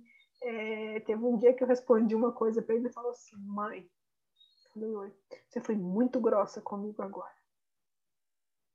E se a gente não tivesse essa conexão, gente, isso, e, e, se a gente for pensar, não sei daí, mas daqui, se eu falasse com a minha mãe quando eu era pequena, é muito diferente. De, gente, vou falar para minha mãe, a mãe foi. Se eu falar hoje com a minha mãe, eu fui na casa da minha mãe agora cedo, eu falar, mãe, você foi muito grossa comigo. Mas é diferente, porque existe uma outra conexão, né? A gente consegue estabelecer, mas eu falei, ô filho, Desculpa, mamãe não queria parecer grossa com você agora. Mamãe tá brava, com raiva, irritada. E eu fico irritada quando algumas coisas acontecem, mas grossa eu não queria. Vou, vou buscar uma outra maneira de falar. Quando tudo isso acontecer, quando eu me sentir assim, porque senão a gente vai falar para os nossos filhos que eles não podem se irritar, que eles não podem sentir raiva. É, a Márcia conta né, de um, uma pessoa lá de São Paulo, interior de São Paulo, que fazia uma imersão com crianças a criança entrava na sexta ficava até no domingo. É surreal o que acontecia nessa imersão. A, a Márcia recebeu vídeos do que estava acontecendo nessa imersão. Essa pessoa chegou a ser nossa aluna no Kids depois e percebeu que, ok, não estava legal o que ela fazia, onde ela falava com as crianças assim: não sinta raiva, não sinta medo, não olhe para as suas emoções. Você não pode sentir raiva, você não pode sentir medo, você não pode ter essas emoções. Não pode, gente. A gente vai sentir raiva, a gente vai sentir medo. O que a gente não pode é ser grossa. O Goi falou comigo que você foi grossa. Eu falei, desculpa, não queria ser grossa, mas eu fiquei com raiva também. Porque senão, Carol, eles não conseguem se expressar, né? Igual ela se expressou. Muito lindo, muito bom. Quem mais tem dúvidas? Quem mais tem coisas para contar? Pode vir, Esther. Pode. Depois você vê, Ju. É, tá. É, eu tenho, assim, me chamou a atenção do que você falou para a gente agora, do objetivo SMART no positivo, então eu não sei, assim, se eu consegui passar para eles e o que foi escrito do objetivo. Um, um, dos, um dos casos que era para aumentar o foco, concentração, que é uma criança que se dispersa bastante, é uma criança que tem paralisia cerebral, então a parte dela, assim, a paralisia cerebral ela é motora, né? Ele tem mais dificuldade de andar, mais de raciocínio, de aprendizagem, perfeito. E só que ele desconcentra fácil. Então eles colocaram que a família deseja que o Miguel aumente o foco, a concentração. Então acredito que eu tenho que tenho que sentar com eles e reescrever. Aí é entender assim, Esther, se o aumentar o foco e a concentração, se for tirar foto, vai estar acontecendo o quê? Assim, então, que, ele, que ele não, não largue as atividades pela metade, ele faz uma coisa, ele para, faz outra, aí, né? Entendi. Aí você vai perguntar assim, quando ele não larga pela metade, ele faz o quê? É porque a gente sabe o que, que é, gente. A gente sabe que é a atividade até o final. A gente sabe, mas ele precisa ter chegado nisso sozinho. Uhum. Então, aí eles vão falar é, que o é Miguel, né? Miguel. Que o Miguel faça as atividades até o final. Uhum. Independente do tempo que ele gastar, porque pode ser que seja um pouco mais lento que outras crianças. Mas aí, e o que mais? E o que mais? E o que mais? Para chegar em mais evidências de coisas que vão estar acontecendo que comprovam que o Miguel aumentou o foco e a concentração. Por quê? Senão vai chegar lá na última sessão, Esther, e eles vão chegar com uma sensação que o objetivo não foi atingido. Entendi. É eu acho que eu deixei mais, mais, eu acho que eu deixei mais amplo. Acho que eu tenho que afunilar mais. Isso, é, é cada vez mais específico. É quando você olhar para o Smart, você perceber mais específico. Está mensurável? Eu consigo medir? Não, eu não consigo medir o que é aumentar foco e concentração. Está alcançável? Então eles entenderam que está alcançável. É relevante para eles? Eles falaram que é relevante. Em quanto tempo eles querem conquistar isso? O tempo também é muito importante. Em quanto tempo eles querem conquistar isso? É, a gente colocou tudo. É, aí outra coisa que aí me chamou a atenção, né, até no vídeo da Márcia que ela fala da, do assessment, né, que ela até cita lá que às vezes a criança põe muito, quer dizer, tudo que a criança escolhe está ligado, né? Uhum. E, e, tudo que ele escolheu foi assim, cavalo, é tudo relacionado a movimento, né? E assim, ai, porque o canguru, ai, porque ele pula, eu gosto, porque eu pulo bastante, ele não pula, ele tem dificuldade de pular, porque eu corro bastante, porque eu gosto mas, de correr. Mas, na é, cabecinha é, dele. São duas coisas, desculpa te cortar, mas são duas não. coisas que a gente não vai se preocupar. Uhum. Se ele falou que ele pula, ele pula. Sim, perfeito. É que eu, eu também eu Se deixei. Ele escolheu muitos, muitos animais mamíferos, muito cavalo, animal que corre, animal que isso e que aquilo. Ele escolheu o elefante. Qual a importância do elefante? Nenhuma. Uhum. Qual a importância dele escolher o jacaré e ter deixado a joaninha de lado? Nenhuma. Uhum. No fundo, no fundo, pouco interessa para a gente, ou zero, quais foram os animais que ele escolheu. Nenhuma. Não quero nem saber qual o significado Sim. daquele animal para ele. Eu quero que ali ele, ele se projete, que ele fale características. Quando ele falou as características, é como se a gente fizesse assim, ó, empurra para lá os animais, já não me interessa mais os animais. Certo. Interessa ele falar se ele pula, se ele é forte, se ele é bravo, se ele fica com raiva igual o, o leão fica com raiva. Isso que me interessa, não os animais. Então, se ele falou eu pulo, e na verdade ele não pula, claro que foi uma situação que você está vamos supor, que você tá. Porque às vezes o pulo para ele é fazer isso aqui com o pé. Sim. Para ele já é pulo, porque ele tem uma Sim. dificuldade motora. Sim. Agora, se aquelas características tá evidente que é mentira, que não está fazendo sentido, aí você vai encontrar maneiras de perguntar: como que é isso? Me explica, como que acontece? Mas não é porque você quer investigar, para você ajudar a criança a entender. Sim, sim, sim, eu fiz. Aquelas é... características, gente, são características que ele tem ou que ele quer. A gente não vai listar características que a criança quer, que ela deseja. É as que ela tem agora. Uhum. Esse é um caminho. E outra, teve um processo meu que a criança escolheu uma joaninha e um leão entre os animais. A joaninha tinha medo, tinha pavor, a Joaninha. Eram coisas que naturalmente, vamos pensar assim, no senso comum, no mais comum, a Joaninha não seria. E o leão era fofinho e o leão era bonito. Entendi. O medo dela é da Joaninha. E eu não vou nem perguntar por quê. Ela falou que a Joaninha é isso, isso, isso, e que o leão é isso, isso, isso. Pronto. Em algum momento, se por um acaso essa Joaninha gerou algum medo, é, alguma situação, ela vai contar. Não, a Joaninha, porque um dia essa Joaninha caiu aqui e eu assustei. Um nojo, né, que teve. Né? E aí aconteceu porque caiu na minha comida e minha mãe falou que eu não podia comer. Isso vai aparecer, mas não importa para a gente interpretar. É importante a gente deixar. Não estou falando que você fez, tá, Estefan? Não, não, tranquilo. Não importa para a gente interpretar aquela característica com aquele animal é o que a criança vê, é o que a criança percebe, é o que a criança olha daquele animal. e na verdade, daí eu, eu fiquei assim, eu refleti muito sobre isso, né? E na minha você vai pensar, na verdade é um resiliente, porque não era para andar, e ele anda, e ele pula um pouquinho, né, dele, ele pula, não é assim, é o pulo não é... Dele, né? Não é o pulo. Sim. Então, na verdade, é um resiliente, aquilo ali é muito importante, o movimento para ele, né? E então foi o que foi forte nele foi o, os movimentos, que é uma coisa que ele luta para ter cada vez mais, né? Que ele vive na fisioterapia, né? E eu acho assim. Aparece, gente, as características aparecem, a criança se projeta assim. É muito lindo. Na hora que ela está falando os animais, você não precisa nem esperar no final para contar para ela que agora ela vai olhar quais características dela. Normalmente ela vai falando. Corajoso, também sou. Bonito, ah, também sou bonita. Ah, é, esse é amigo, eu também sou amiga. esse é bravo. Nossa, tem hora que eu fico brava, Ana. Ele, é, já vai... ele pôs o peixe, achei interessante que ele colocou assim, eu falei do peixe, a característica assim, é irmão, é irmão da sereia. O que mais? Ah, ele nada, tudo. Aí a hora que foi que ele foi relatando cada uma, eu deixei ele escolher a sequência, assim, escolhendo o que, que ele me falava das, das características pareciam com ele. Aí ele pegou o peixe e falou assim, porque eu sou o irmão da Alice. Quer dizer, tem uma irmãzinha, então eu falei assim, mas meu irmão da sereia, o peixe, né, na cabeça da gente, né, que será isso, né? E na hora veio. Eu não sou... saber o que, que é isso. Poderia... É, não, é que a gente está, né? Mas aí é esse exercício, Esther, de quando essa pergunta vier, você falar, não me interessa. Deixa eu continuar. É, é. Continuar. é um exercício gente, mesmo. A gente está é um na exercício. home, né? Ontem é. foi o dia 4. Então teve o assessment. Na salinha que eu estava, uma pessoa escolheu o canguru.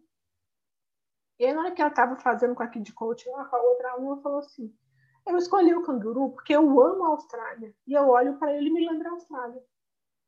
Aí a Kid Coach, a menina ficou sem saber, ela falou: Ana, me ajuda. Eu falei: E que mais? Quando você olha para o canguru, o que mais? Tem alguma característica? Ela falou: Não. Eu olho para o canguru, ele me lembra a Austrália, eu amo a Austrália. Isso me fez escolher ele. Tá bom, próximo. É, porque aconteceu também isso. Ele falou assim: o cachorro. Ele falou: eu só escolhi o cachorro porque eu que tem um cachorro em casa, mas eu não tenho nada com, parecido com ele. Não, Todos os outros eles. Aí, Esther, olha só, aí é um pouquinho. Vamos dar um passo atrás. Quando ele. Isso é na hora de perguntar.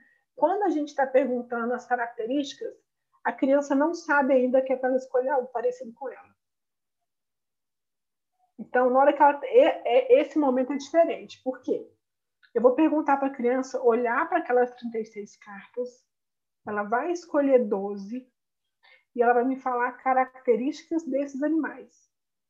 Ela não sabe ainda, por mais que ela comece a comentar uma coisa ou outra, e a gente não vai falar para ela, para ela perceber se alguma daquela característica daquele bicho que ela ainda nem listou é dela também.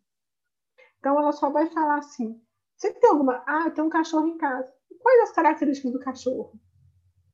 Por que, você escolheu o cachorro? Alguma coisa te chama atenção? Nada, Ana, só porque eu tenho aqui em casa. Agora ela falou: o canguru me lembra a Austrália, eu amo a Austrália, ponto. Quando você olha para o cachorrinho, o cachorro tem alguma característica que chama atenção? Ela pode até falar: ele é legal, ele é fofinho, ele é bonitinho. Ela chegou em características. Aí, se depois, quando ele falou, por exemplo, o leão é bravo, tem alguma característica do leão que você tem também? Não, nenhuma. Mas você vai deixar isso na manga se uma hora ele falar que ele é muito bravo, em outra sessão você vai falar igual o leão, igual aquela característica que a gente chegou daquele dia. Uhum. Mas tudo bem ele não chegar daquele animal a característica que é dele. Só que esse passo é depois dele falar as características. Porque se ele tem a compreensão se a gente fala para a criança que a gente quer características que, que ela também tenha, ou então que a gente deixa entender no começo da condução que ela depois vai falar quais características é a dela, ou ela pode falar muito, ou ela pode não falar. É uma ferramenta projetiva, que ela se projeta sem perceber que está projetando.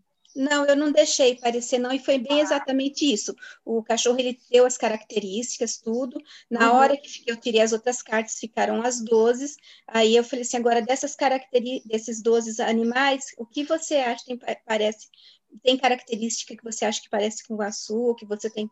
E aí ele foi tirando. Aí quando chegou no cachorro, ele falou assim: "Ah, mas eu escolhi ele, mas eu não não tenho e não tenho não sou tenho característica do cachorro". Então pronto.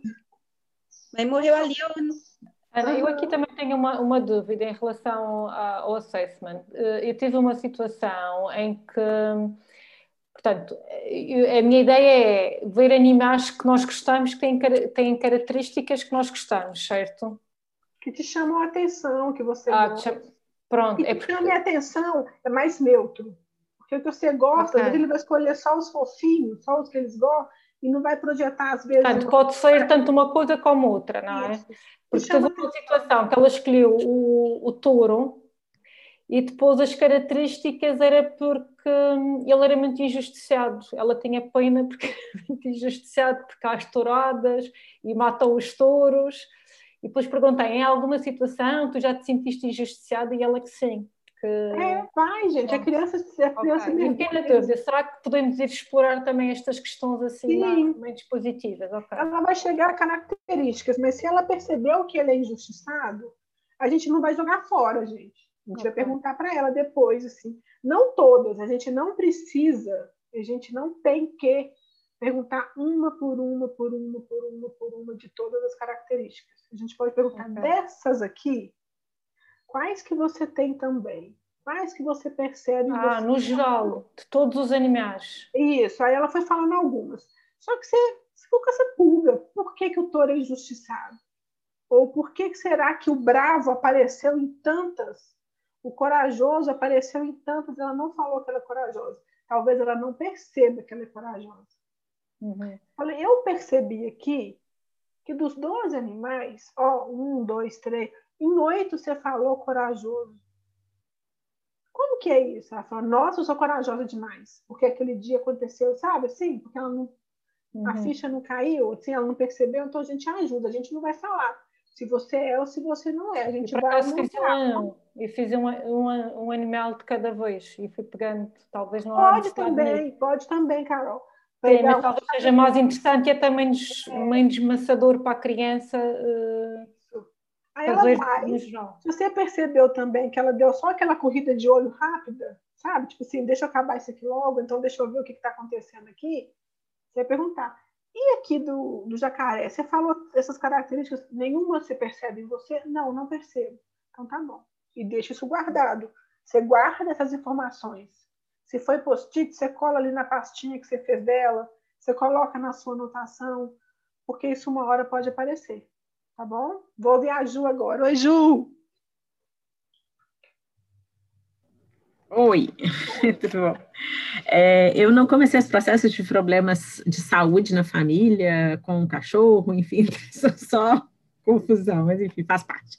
É, mas assim, eu estou é, fazendo algumas questões aqui em casa, até por conta dessa questão de saúde, que a minha filha vai precisar fazer uma cirurgia e precisa fazer um exame. Só que ela se nega a fazer o exame, que é uma ressonância magnética, que é bem complicado também, né? E o médico pediu para a gente tentar fazer a ressonância sem sedação, né? Ele pediu primeiro para fazer sem sedação. A gente tentou fazer uma vez, e aí foi um caos até por conta dos atendentes, porque ela primeiro ficou nervosa que ela não queria tirar os brincos, e aí a gente tinha esquecido dessa parte de tirar brincos, né? E ela tem um negócio com a orelha, até que ela não gosta de mexer na orelha, e aí não queria tirar o brinco, aí até a gente conseguiu botar um negocinho ali, não precisava tirar o brinco. Aí nós fomos para. Só vou falar rapidinho para dar o contexto, é. né? Aí chegou lá, a atendente começou, ah, porque tem que fazer isso, aí botaram o negócio sem falar com ela, e ela toda assustada, aí ela foi ficando cada vez mais assustada, e eu tentando acalmar ela. Tem quantos filha... anos, Ju? Ela tem sete e meio. Tá.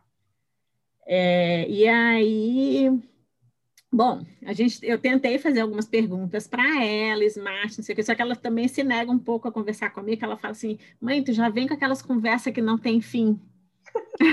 ela é muito esperta. Meu filho fala que as perguntas vão só mudando de fase, nunca acaba e só vai ficando mais difícil. Sim, porque eu acho que eu como eu comecei a mudar as minhas perguntas com ela, ela veio com essa uhum. história, mãe, tu já vem com aquelas conversas que não tem fim, mas eu não quero começar, essa conversa sem fim. Então, ela está bem resistente até de falar comigo. O que, que, a gente fez? A gente até colocou uma psicóloga, que eu acho que ela está com um pouco de trauma, mas igual eu queria um apoio, assim, de você, assim, tá. de como tentar conduzir perguntas com ela. Tá. Não Ju, sei, enfim. Tem alguns caminhos, vou falar, vou falar um caminho, depois a gente vai esmiuçar.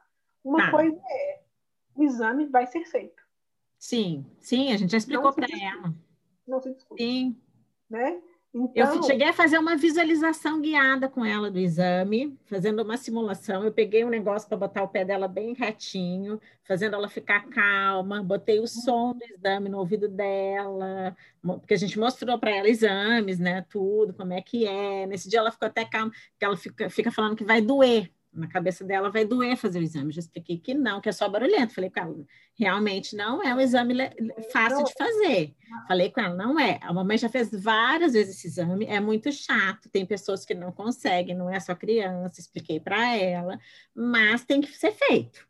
Então, vamos tentar fazer aqui. Esse dia ela ficou uns cinco minutos ali e ela ficou tranquila. Ju, e aí vai ser uma coisa, eu não sei, a Márcia contou na turma de vocês o negócio do puff, do netinho dela que quando ia fazer a, a como é que chama, gente? A bombinha de ar.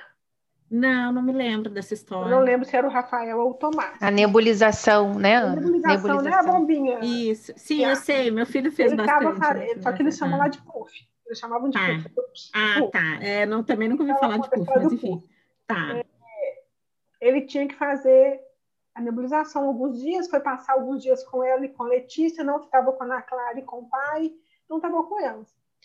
E era uma, um sofrimento, eles estavam no hotel fazendo, enfim. Eu sei que eles estavam, era, era um sofrimento toda vez que, que, o Rafa, que o Rafa tinha que fazer o puff. E eles faz... aí ela começou a fazer encenação, ela e Letícia, toda vez que ia fazer o puff, para explicar para ele que acontecer vai. Então fazia o puff, aí ria e chorava. Ela fazia dramatizar, ela fazia essa repetição mil ah, vezes. Entendi. Então, essa visualização guiada que eu fiz com ela foi bacana. Pode ser essa visualização, ou pode ser. Porque aí, aí quando ele fazia, aí virou festa. Não é que, Entendi. Vamos concordar. É, a chance de uma ressonância magnética virar festa é muito pequena. Sim. Mas, porque a gente lê, mas vamos pensar assim, comparando, é a repetição, Ju. Uma coisa é isso, é a repetição. É você conversar ah. com ela de um jeito que não vai ficar também, lá vem minha mãe de novo, Sim. Várias vezes falar com ela: o exame vai ser feito. Filho, ele pode ser feito. Daquele, imaginando, e falar para ela daquele jeito difícil que foi a nossa última tentativa, ou pode ser de uma outra maneira. Entendi. Como você gostaria que fosse, filha? Ela fala, não quero. Aí você vai ser firme e falar, nós não estamos discutindo o querer, filha. O exame sim, vai sim. ser feito. Eu já falei, a gente já falou isso com ela, né? E é repetir, é repetir, é, buscar como ela o que, que ela poderia fazer de ajuda. Por exemplo, para você entrar lá, filha, existe algo que se fizesse você ficaria mais tranquila? Ela pode falar, levar exemplo aleatório, tá? Sim, gente? sim, sim. Ela pode, vou levar meu bichinho de estimação. Entendi. Pelúcia. Entendi. Vou levar ah, aquela ela tem até um que ela dorme. Vou amarrar. Porque se você sugerir, pode ser que não faça sentido. Não, sim, não. Entendeu?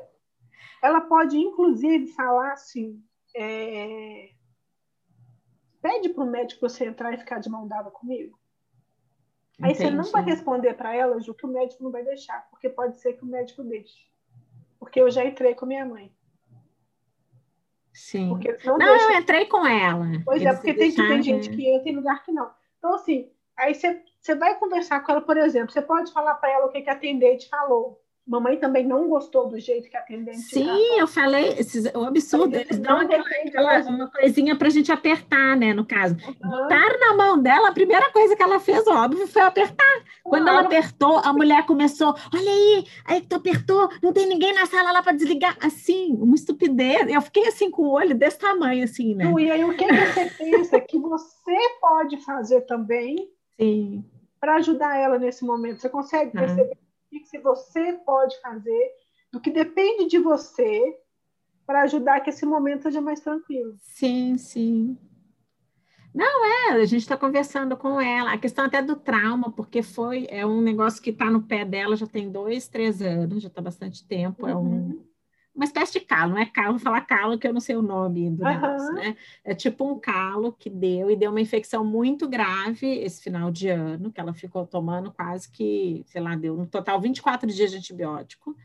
É, graças a Deus não precisou ficar internada, né? Mas. É... Ai, desculpa. Tem problema não, meu bem. É bem difícil. Imagina. Pensa, Ju. Ela sofreu muito com a história do pé. Então, eu acho que ela também já, já teve, eu acho que ela está com, com um trauma mesmo, essa coisa do pé, porque ela já teve uma situação que foi traumática.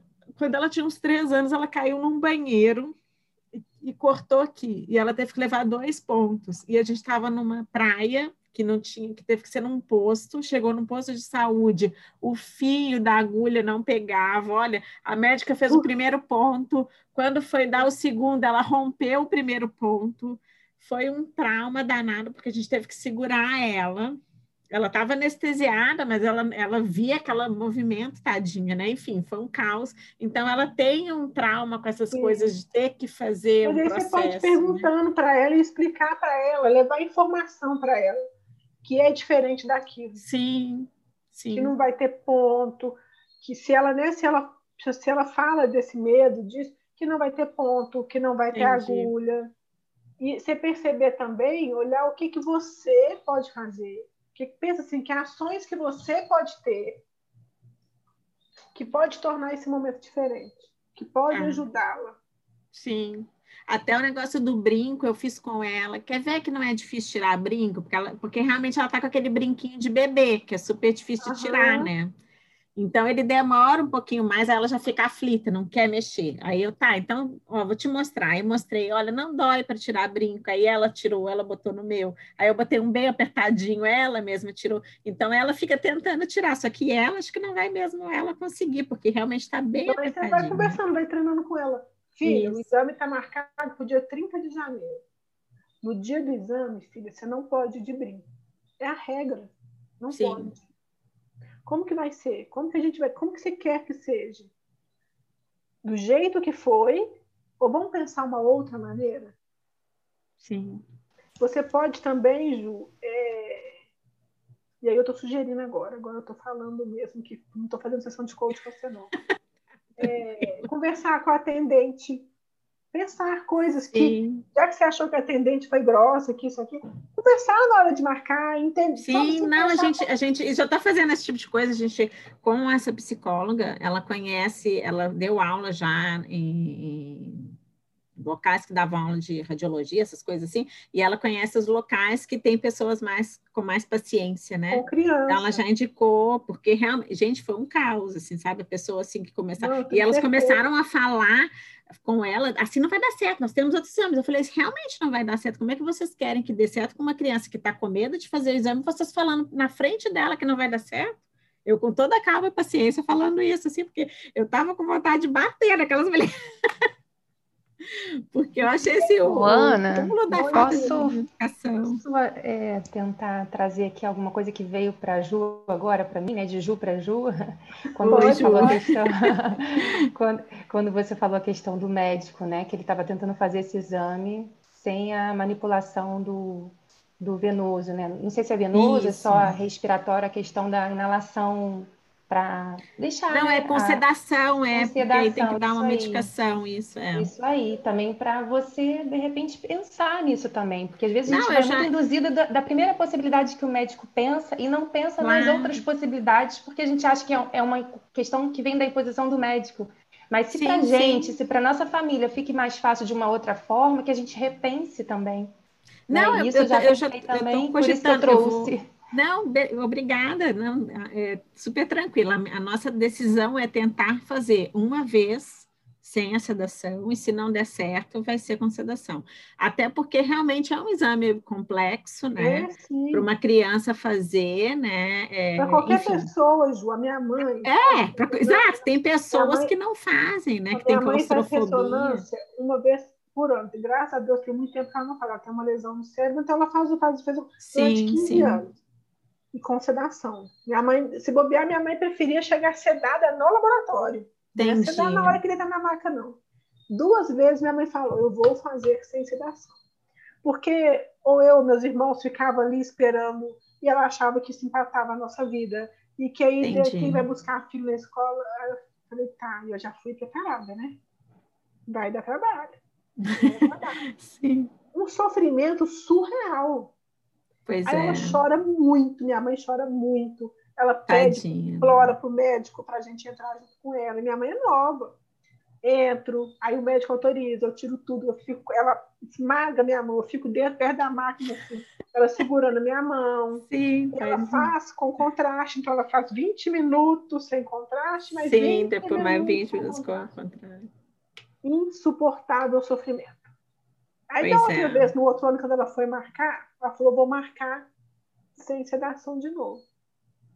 Aí eu falei, mãe, como que você prefere viver esse momento?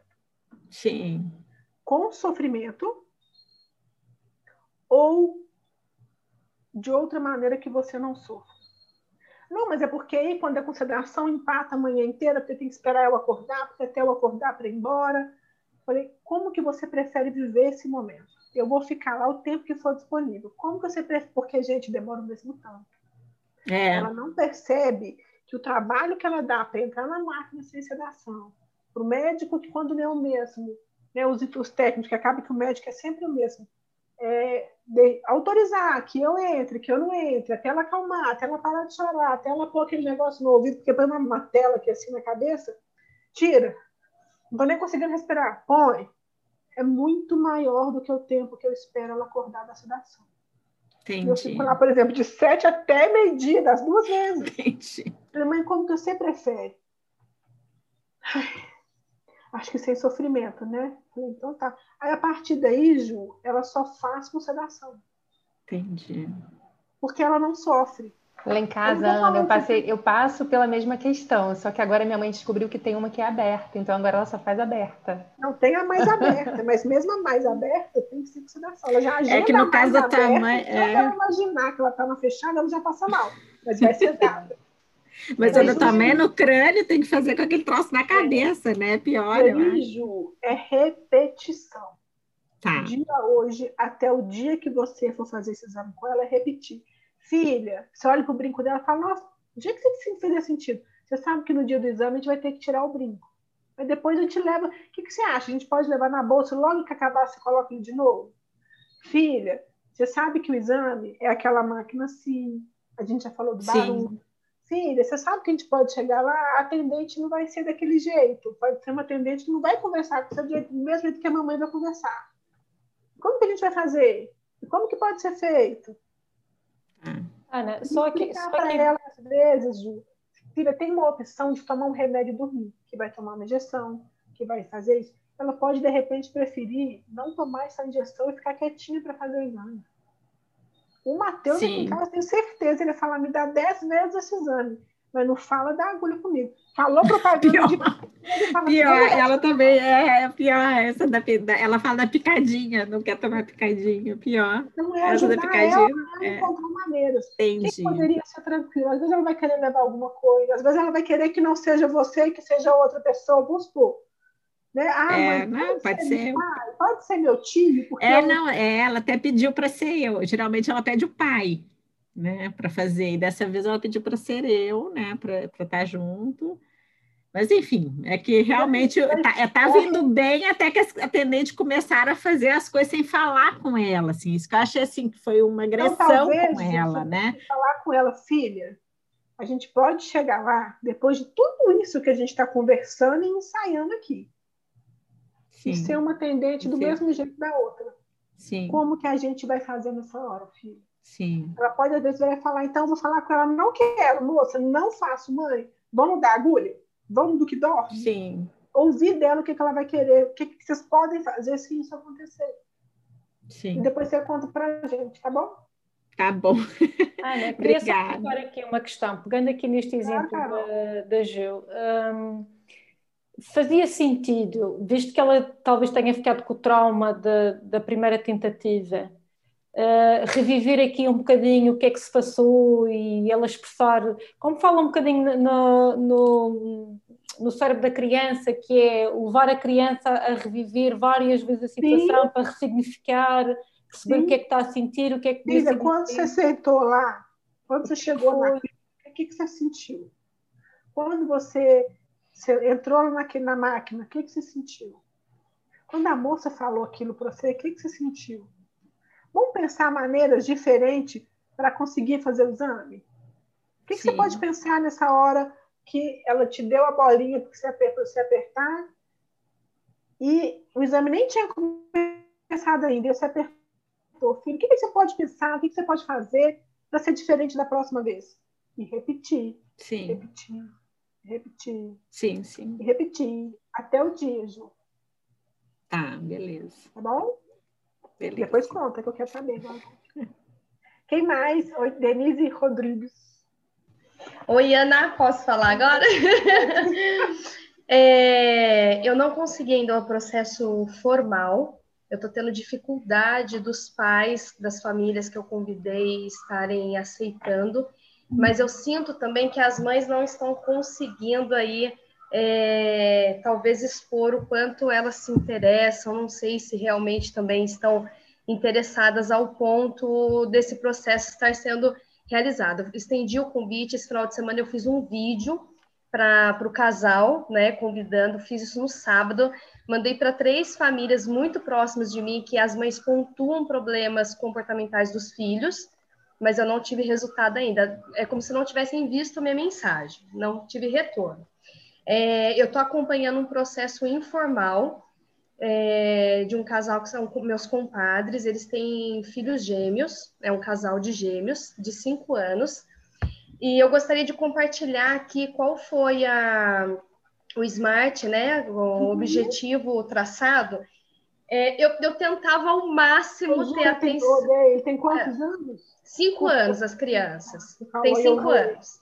E eu tentei ao máximo não utilizar o termo negativo, mas eu compartilhando é, esse smart é, com a Daisy, eu percebi que eu falei muito. eu utilizei. Daí, agora há pouco, eu estava ref, é, refazendo até para ler aqui para você. Uh, primeiro, eu tenho uma pergunta. No tá. momento que a gente foi fazer, eu pedi para que eles fossem anotando, né, que eles elaborassem a frase que resumisse o que eles gostariam como objetivo. E depois eu fui questionando eles, fazendo as boas perguntas, por exemplo, que eles começaram assim, conhecer melhor as nossas e as emoções das crianças. Eles, eles foram escrevendo junto ou você pediu para cada um escrever? Eu fi... e, não, eles escreveram juntos, tá. foram juntos, tá? O atendimento ele foi online e eles foram escrevendo juntos. Daí no tá. momento que eles concluíram, eles me falaram.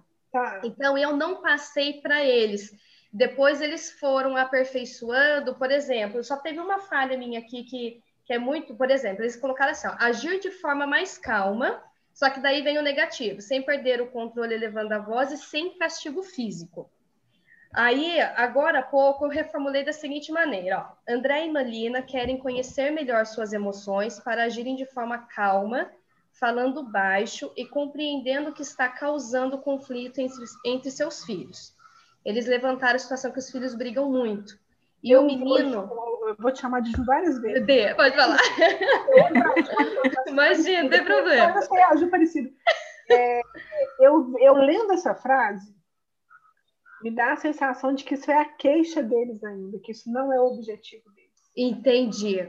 O que eles pontuaram é que, assim, eles não têm paciência, incomoda demais a mãe, a, a, menina gritar muito. A menina, ela até usou o termo que a filha é muito histérica. Tipo assim, ó, qualquer um que encoste, a filha já grita, já se incomoda.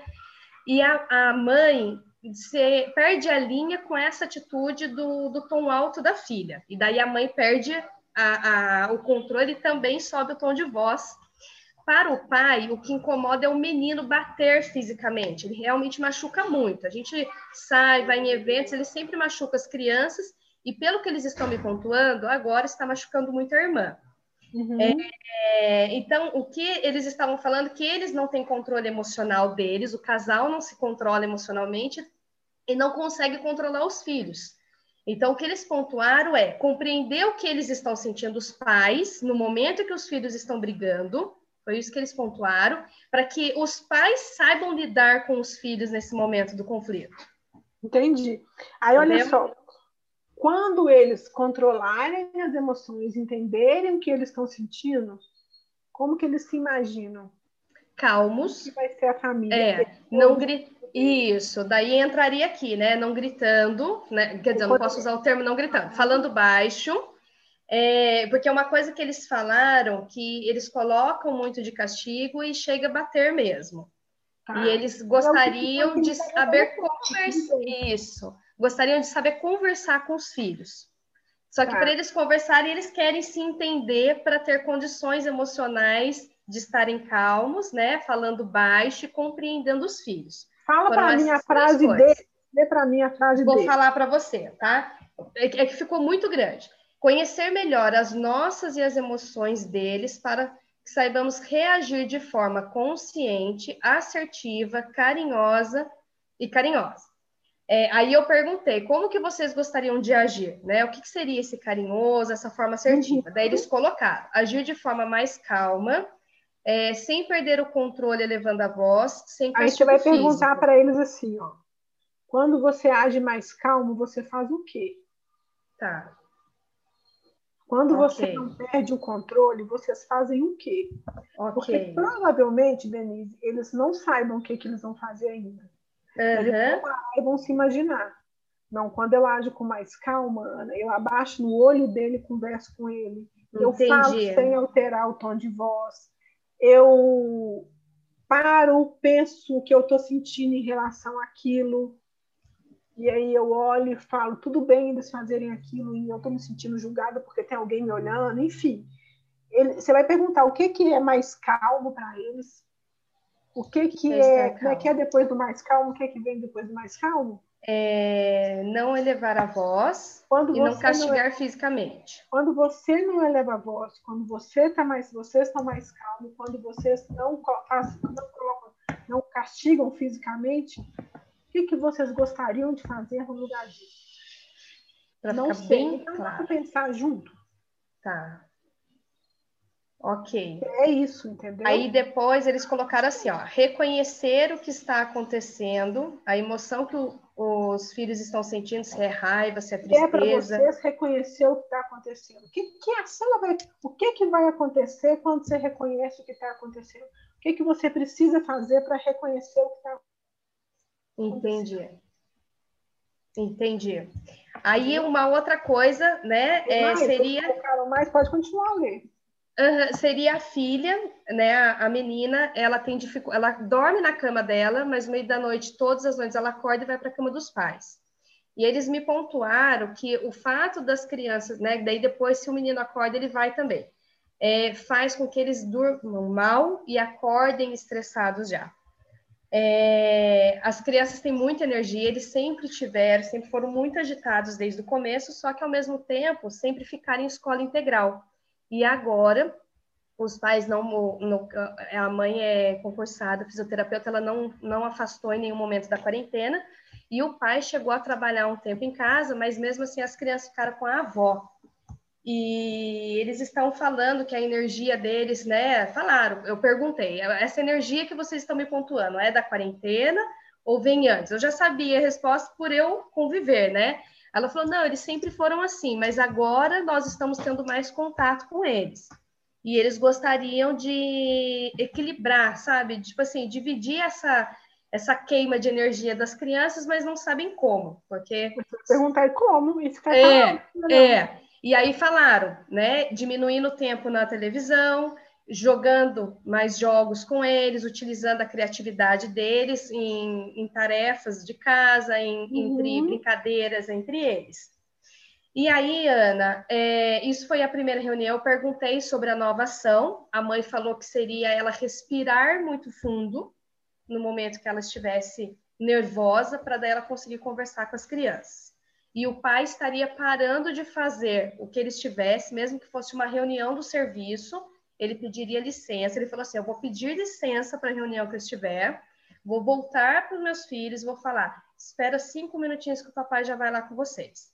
Então, ele seria parar o que ele está fazendo, se fosse no celular ou alguma reunião, coisa assim, para entender o conflito, para que ele não ficasse nervoso, o próprio pai, e conseguisse controlar ali.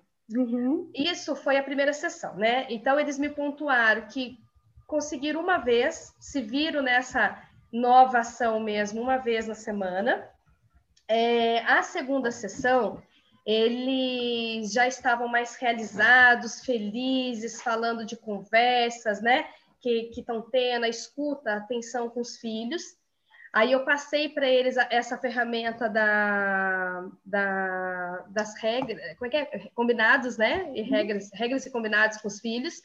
Eles me gravaram um áudio que foi fantástico, foi maravilhoso. Eles entenderam o menino, que é então, mais agitado. Eu ia falar sobre regras e combinados até é. fora da reunião.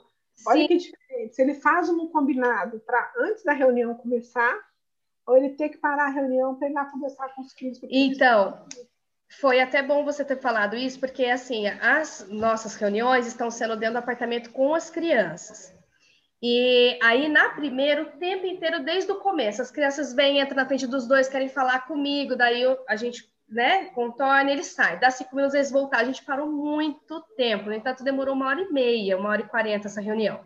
Na última, a criançada demorou cerca de meia hora para entrar no quarto. Eles já demoraram mais. Aí, mas assim, eles combinaram, conversaram, então, tipo assim, fizeram um acordo mesmo e a gente sentiu a diferença. Entendi, aí, mas aí é uma coisa também de, que você pode fazer. Eu já no, quando assim, eles aparecerem. Uhum. Não, eu já falei antes. É, para a sessão acontecer, eu preciso de só vocês dois. Que que eu já falei isso também, Ana. Eu falei da importância, do quanto eles estariam Não é a importância, é o que, que vocês vão fazer, quais são as ações. E nem que você gaste uma sessão para isso. Entendi. Sabe por quê? Entendi. É o padrão deles.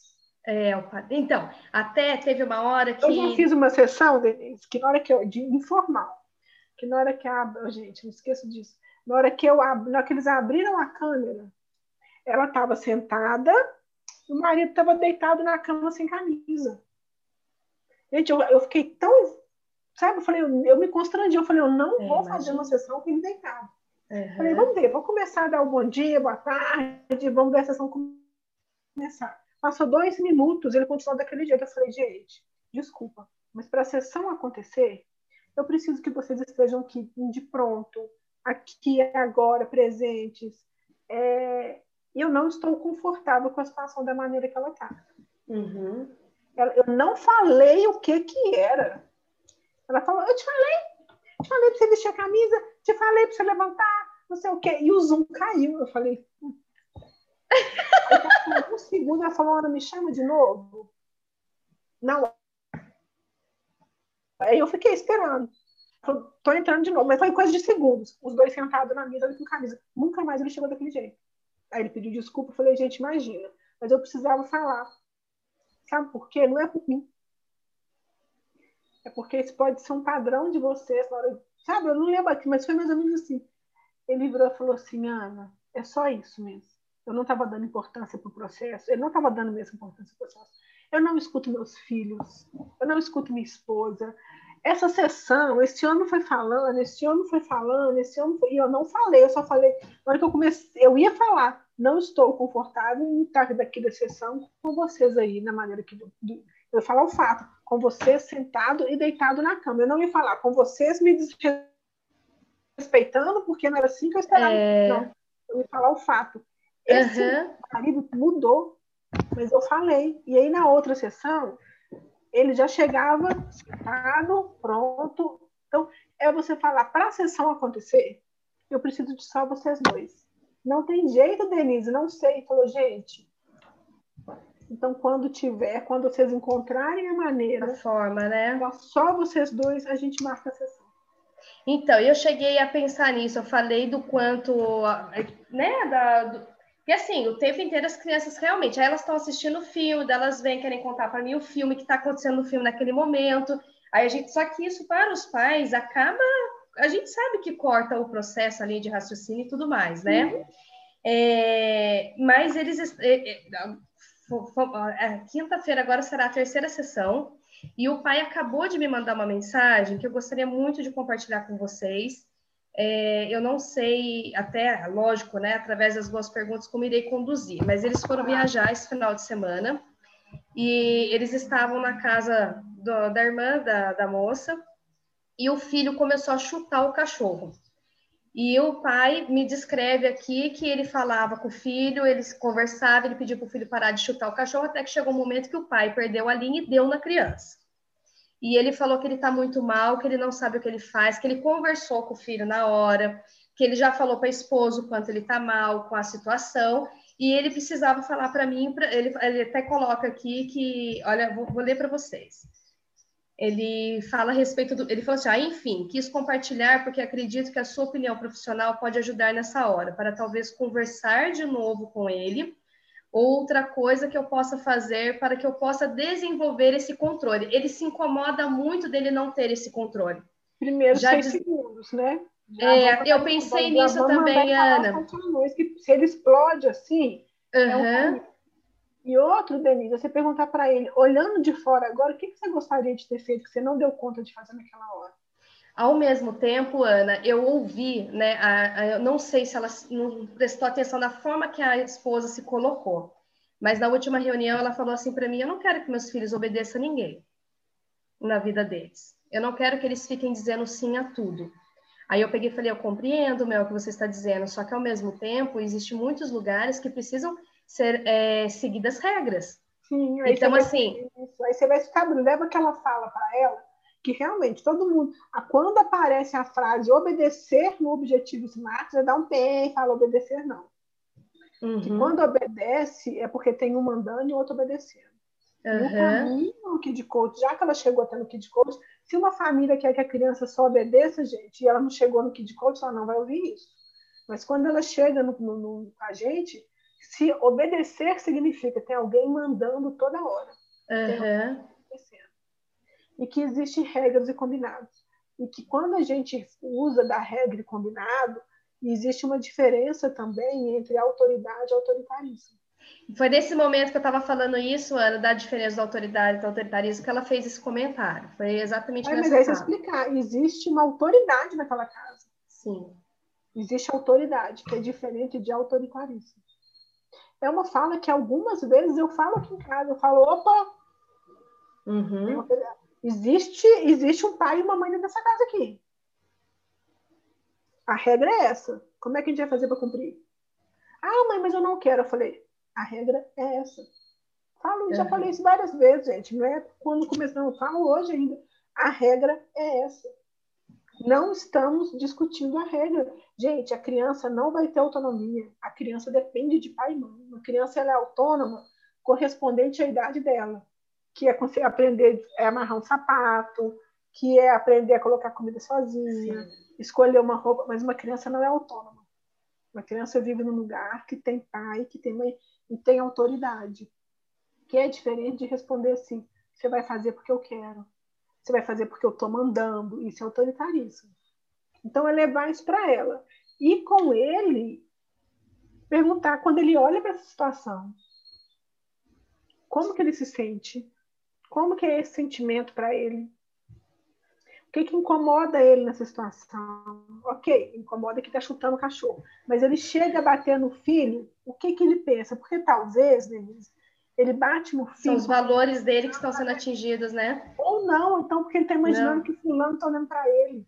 Ele está se sentindo julgado, ele vai bater para acabar aquela situação. Enfim. Entendi. Eu acho que os seis segundos vai ajudar, porque ele já mostrou que explode. Certo e perguntar para ele, quando ele olha para a situação agora, de fora, como que ele gostaria de, de ter conseguido resolver e não conseguiu. Uhum. Ele pode falar, chegar, pegar meu filho, carregar, tirar ele de perto, uhum. puxar ele, olhar olho no olho, explicar para ele.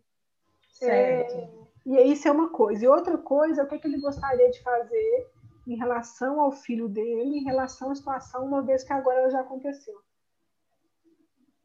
Ô, Ana, essa questão da regra 6 segundos, você me aconselha na próxima sessão estar aplicando ou você acha que eu já você devo. Contar, você vai explicar como que é a regra, como que é a técnica, o que, que é o 6 uhum. segundos. Não vai explicar no detalhe, mas é uma técnica que vai ajudar ele a, na hora que ele perceber essa explosão, ele não explodir. Tá. E se ele se sente à vontade em ser conduzido ali naquele momento, porque se os filhos estiverem lá pulando pela cabeça, entrando e saindo toda hora, não vai rolar. Uhum. Ou se você preferir, que se vocês marquem uma sessão sozinho, você deixe ele tá. escolher. A Marina conta uma situação que quando ela ofereceu, falou sobre os seis segundos para a mãe, ela contou na turma, tanto na seis quanto na sete ela contou. A mãe falou: não, eu prefiro fazer sozinha, vamos marcar um outro horário. Então ela podia falar: não, faz aqui mesmo. Ou então ela vai falar: não, poderia ser numa, numa próxima sessão sozinha. E ele vai entender. Porque, primeiro, Denise, se esse momento que ele está aí, com o filho toda hora entrando e saindo na sala, não há seis segundos para ser aplicado. Não há. Se estiver embarcando, chegou um menino na sala. Uhum. E aí você oferecer um outro momento, falar, só que essa técnica eu realmente preciso de sem interrupção. Uhum. Você prefere sozinho ou você prefere junto com a, com a, sua esposa? Mas ele provavelmente, normalmente, quando a gente faz assim, eles preferem sozinho. Tá. Ok, Ana. Tá? Tá certo. É, só para concluir aqui. Essa... Autoridade, autoritarismo. Tá. Ok. E essa questão da, do smart, então eu refaço com eles? Vou levantando essas perguntas para elaborar novamente? Acho que sim. Tá. Aí, como, é, como é informal, minha internet trava um pouquinho, desculpa. Como é informal, é, você pode fazer na sessão mesmo. Tá Perguntar bom. o que é mais calmo, o que é mais tranquilo, o que é não alterar o tom de voz.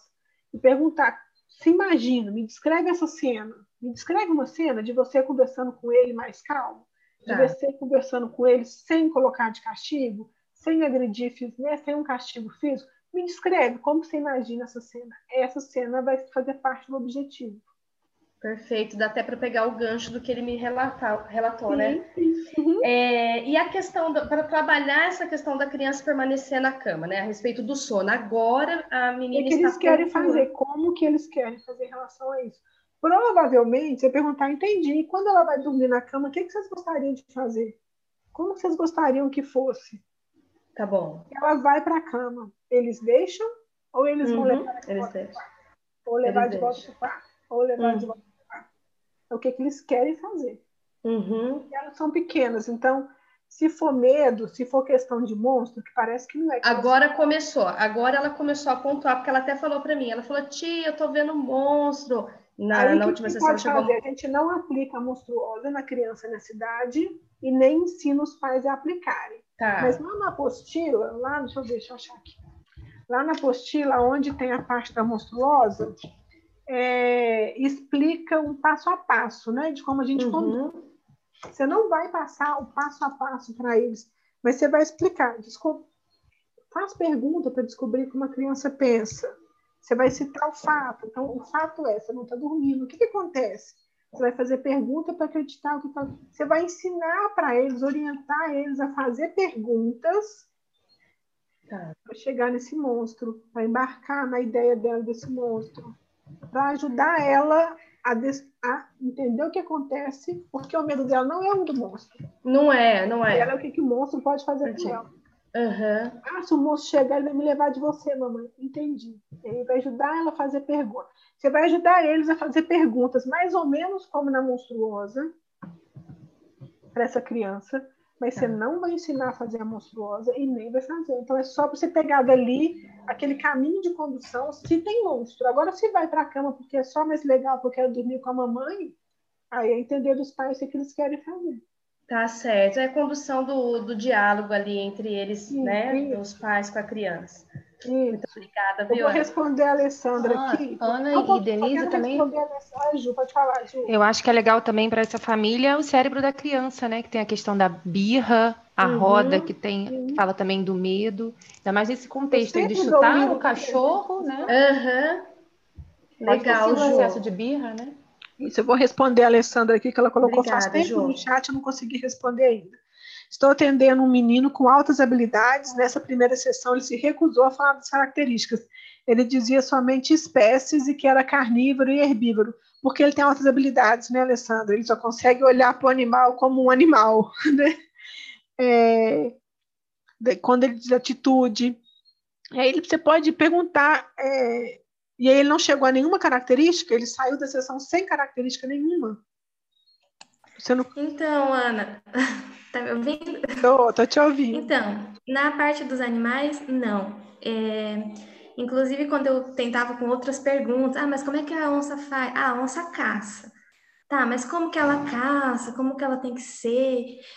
Se você fosse uma onça, como que você ia pensar? Aí ele abaixava assim, não quero falar.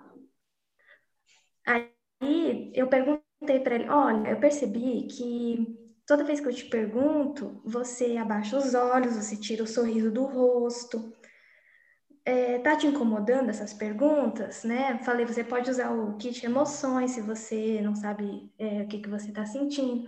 Aí ele falou, não, é porque eu estou pensando. Ah, então quando você pensa, você faz assim, você abaixa os olhos, tira o sorriso. É, né? falou que era. E daí, com os animais, a gente não conseguiu chegar numa. O mais perto que chegou foi o cachorro, porque ele tem. Então, ele falou um pouquinho da característica do cachorro dele. E ele deixou bem claro que era o cachorro dele que tinha essas características. Daí ele falou do cabelo, daí do leão que tem a juba e ele tem o cabelo cabeludo, né? Cabelo enrolado. Então ele quis colocar isso. E daí eu fui tentando pescar algumas coisas de outras conversas, né? Aí acabou saindo inteligente, acabou saindo é, forte, mas assim, não dos animais, eu consegui puxar de outras outros tipos de perguntas. Sim, porque aí a gente está falando de uma criança que tem altas habilidades, né? Então ele olha para o animal, ele vai no literal, provavelmente ele vai no literal. Estou vendo um cachorro, cachorro tem quatro patas, pelo late, né? Então, é, é esse caminho, é usar outros recursos. Só que quando você faz a metalinguagem com ele, foi legal até a hora que você falou se isso te incomoda, porque você deu um incômodo, você deu o nome de incômodo eu percebo que quando eu pergunto, se abaixa o olho, sua fisionomia muda, você deixa de sorrir. Vamos falar sobre isso? O que, que acontece? E não o que incomoda. Porque o incômodo é você que acha que está incomodando. Ele falou, estou pensando. E aí, Alessandra, é aquele silêncio ensurdecedor. Se ele está pensando, ah, então tá bom, então vou te dar mais tempo para pensar, estou aqui esperando sua resposta. E espera. Claro, não vai esperar até o final da sessão. E aí você vai fazendo perguntas, minha internet travou. Você vai fazendo perguntas para ajudar nessa resposta. Mas é esse caminho. É um caminho de. Se ele falou que ele está pensando, então deixa ele pensar. Deixa ele pensar e vai ajudando. E provavelmente agora, nas próximas sessões, é, você vai puxando outras características. Se ele falasse, assim, nossa, quando isso acontece, eu faço isso, isso, isso. Entendi. E qual característica sua que te faz fazer isso? Aí ele vai buscar mais alguma característica. Não sei se conseguiu me ouvir, minha internet deu rateada aqui. Deu? Gente, a gente tem três minutos para fechar, porque é um webinário que esse infelizmente a gente não pode ficar até quando quiser. Então agora eu vou ouvir aquela pessoa que, se não falar agora, vai ficar muito chateada. Ah, deixa eu falar. Só tirar uma dúvida rapidinho.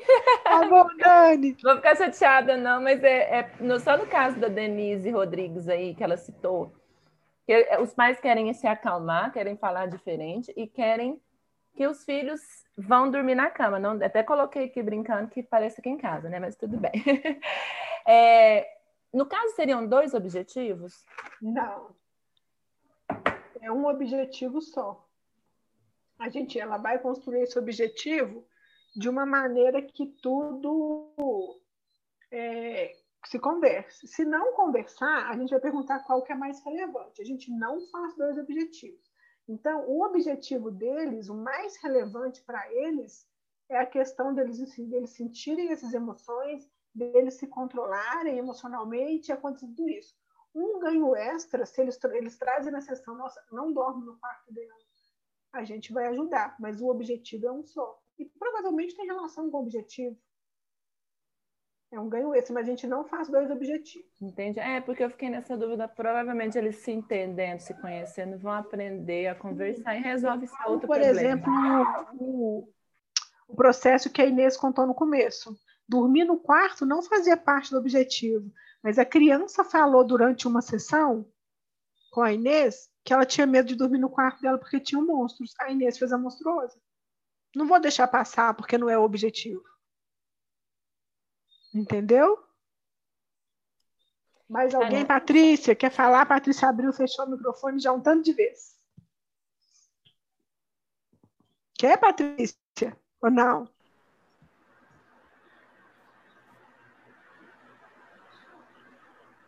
Aí, e a Raimunda também, aí eu escuto a Raimunda e a gente fecha. Oi, Dê. Oi, Ana. Você quer...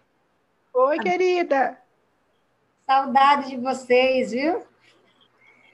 Lembra que lá, quando foi fechar lá o nosso grupo para mentoria, eu deixei uma, uma dúvida, que eu iniciei uma sessão e fiquei sem saber muito o que fazer. Você pediu que eu refizesse o objetivo SMART, lembra que era sobre alimentação? Não está ouvindo. Está me ouvindo? Ela caiu. Ela travou e depois caiu. É, né? Ela tá de câmera fechada, pode ser que ela esteja tentando. Não, tô aqui, ela tá aqui tô ainda. ouvindo. Ela tá aqui, é, tá aqui. Pode falar, imunda. Posso falar? Ela voltou. é, tá. Pode, tô aqui. Você pediu que refizesse com a família o objetivo SMART, que era sobre alimentação, lembra? Uhum. Aí eu refiz, já estou na, na terceira sessão com a criança, porque houve uns empecilhos aí da vida, né? Por parte da família lá, e teve uma semana que não teve essa sessão. E aí eu queria que você me orientasse hoje sobre esse objetivo, porque, assim, eles me trazem muitas é, situações que deixam você meio perdida mesmo na hora de construir porque aquele esclarecimento do motivo que te trouxe, que é o início lá, ela deixou bem claro que era, era a alimentação da Melissa, que sempre foi precária, que inclusive já tirou da nutricionista, porque não resolveu nada. E por conta disso, o colesterol está alto, é outra preocupação dela. O peso, que está muito além para a idade, e, no fundo, ela tem medo de aparecer outras doenças em consequência dessa má alimentação. E outra coisa que ela já estava sofrendo dentro da escola, quando ainda estava em aula presencial, que era o preconceito da sociedade. E na escola também, ela chegava chorando. Aí eu fiquei Tá, assim, sem saber. É a alimentação? Hum. É o que elas Por isso que talvez- é eles quiserem. Não estou te ouvindo. É o que for mais relevante para eles. A queixa principal, vocês me ouvem? Me ouvem, Ju? Tá me ouvindo, Danilo? A queixa principal, às vezes, Raimundo, a gente está conversando com os pais e eles falam um monte de queixa, mas na hora que senta para a primeira sessão e vai definir o objetivo SMART, é outra coisa que faz sentido para eles. Então, é o que faz sentido para eles. Não é o que a gente acha dentro daqueles todos os motivos que eles falaram. Ela pode ter falado tudo isso, e o objetivo SMART dela tem a ver com o desempenho escolar da filha. Tudo bem, é o que foi durante a condução, chegando que, que é o mais relevante para eles. Então, no caso, agora é alimentação mesmo. Tá, mas e aí como que ficou a frase? A frase ficou assim: aprender a gostar de frutas e legumes, que é uma coisa absurda para ela não comer. Mas assim, ela já melhorou um pouco. Aprender a gostar de frutas e legumes, o que que acontece? Ela quer aprender a gostar ou ela quer comer? Aprender a gostar. É diferente. Ela- É diferente, né? E como é que eu faço nesse diferente? É porque aí não está específico. É fazer perguntas. E quando você aprende a, a gostar, o que, que você vai fazer? Quais são as novas ações? Quando você comer, o que, que vai acontecer? O que, que você vai? O que, que você ganha quando você aprende a comer? Ah, saúde, emagreço. é, e como que você vai fazer para aprender? A criança, por exemplo, pode falar, os pais, a criança, experimentar um alimento por dia, por semana, diferente. É... Minha internet está travando, não sei se vocês estão me ouvindo. Estou ouvindo. Mas o aprender a gostar não está específico. Não é Certo. específico. Tem que fazer perguntas. O que, que é aprender? É, quais ações? O que, que eles vão conquistar quando isso acontecer? Porque lá no fundo, Raimundo, eles não querem que ela aprenda a comer. Eles querem que ela coma, que ela tenha uma vida saudável. O objetivo Uhum. é esse. O aprender a comer é o caminho para chegar no objetivo que eles querem conquistar. Certo. Entendeu a diferença? Entendi. Vocês querem que ela aprenda. E quando ela estiver comendo, como é que vocês vão se sentir? Quanto isso é importante para vocês? E aí eles vão entenderem qual é o objetivo. E o aprender a comer ou aprender a experimentar é o caminho. É o caminho. Ah, tá. Então, só apre- esse aprender a experimentar já está acontecendo. Que legal. Já está acontecendo. Ela já come cenoura no arroz, a banana e a maçã. Olha que legal. E aí, quando ela traz os os motivos, percebe que o objetivo está é alimentação, mas o objetivo é não sofrer o bullying, mas a gente vai escrever isso no positivo é. com a família, a não ter os exames alterados. Então, o objetivo, por exemplo, poderia ser que os índices no exame estejam dentro da faixa saudável lá dos exames. Hum. O que, que vai acontecer para isso? Ela vai aprender a comer, ela vai experimentar novos alimentos. Então, é o caminho, é só reconstruir a frase com que realmente vão conquistar quando ela tiver aprendido ou estiver comendo. Certo. Mas é. Valeu, me ajudou. Esse é o caminho, está muito legal. São ajustes que a cada processo a gente vai fazendo, né? Certo. Muito bom. Tá bom. Querido, ficaria é... ouvindo vocês aqui, ficaria falando mais, mas o que, que a gente vai fazer? Dia 26, daqui 10, 6, 9 dias, o grupo está reaberto a Inês vai reabrir o grupo, a Inês vai estar na mentoria com vocês. Então, as dúvidas que a gente não conseguiu responder aqui, levem no grupo, porque o webinário ele tem que terminar agora, porque são duas horas de webinário, para ele ficar gravado, para ele caber na área de membros, enfim. Foi muito bom, eu estou muito feliz. Vou falar para vocês que a turma 6 e 7 são as turmas que estão mais atendendo. Está muito lindo ver o atendimento de vocês, o progresso de vocês agradecer vocês estando aqui. A gente vai se encontrar de novo. Tem outro webinar em março, mas antes disso o grupo reabre. Então aproveitem o grupo quando o grupo reabrir. Quando o grupo reabrir, Inês vai estar com vocês. Então aproveitem a mentoria da Inês. Usem e abusem da mentoria da Inês. Quem aqui, deixar um recado, quem aqui tiver que repor aula nessa segunda etapa agora, me chama para pegar o link Alguns já repuseram na primeira etapa, agora tem a segunda etapa na turma 8, começa quinta-feira. Me chamem para pegar o link. Aproveitem da mentoria, continuem atendendo. As dúvidas que vocês tiverem, anotem para levar no grupo. Depois anotem para levar no webinário. Né? É, vou agradecer a Ju, e se a Ju quiser aqui, a Ju Tauli, o Danilo, abrir o microfone. Danilo chegou no finalzinho, ficou ali quietinho, começou a fazer joia, estava ali ouvindo atento, para a gente ir encerrando. Obrigada, pessoal. Parabéns. Desculpa, Danilo. Não. Pode falar. Que isso, estamos juntos. Só parabenizar todo mundo que eu estou vendo. Pelo pouco que eu acompanhei, está todo mundo atendendo, né? Estava até conversando com a Daniele agora há pouco sobre exercício. Eu abri aqui, ela estava aqui na mentoria. Bonitinha. Parabéns. Muito bom, gente. Muito bom. Estou muito feliz mesmo. Então, aproveitem da mentoria. Aproveitem desses momentos reassistam esse webinário quantas vezes vocês acharem que precisa, que se não precisa, só porque quer ouvir mais um pouquinho, para tirar dúvida. Daqui uns dois dias ele já está. Demora uns dois dias para a equipe colocar ele na área de membros, lá, na pastinha webinários, webinários realizados. Vocês vão clicar lá, vão achar essa gravação para vocês assistirem, para vocês tirarem todo o aproveitamento possível daqui e contem sempre com a gente. Beijo grande. Fiquem com Deus. E até Beijo, beijo. Tchau.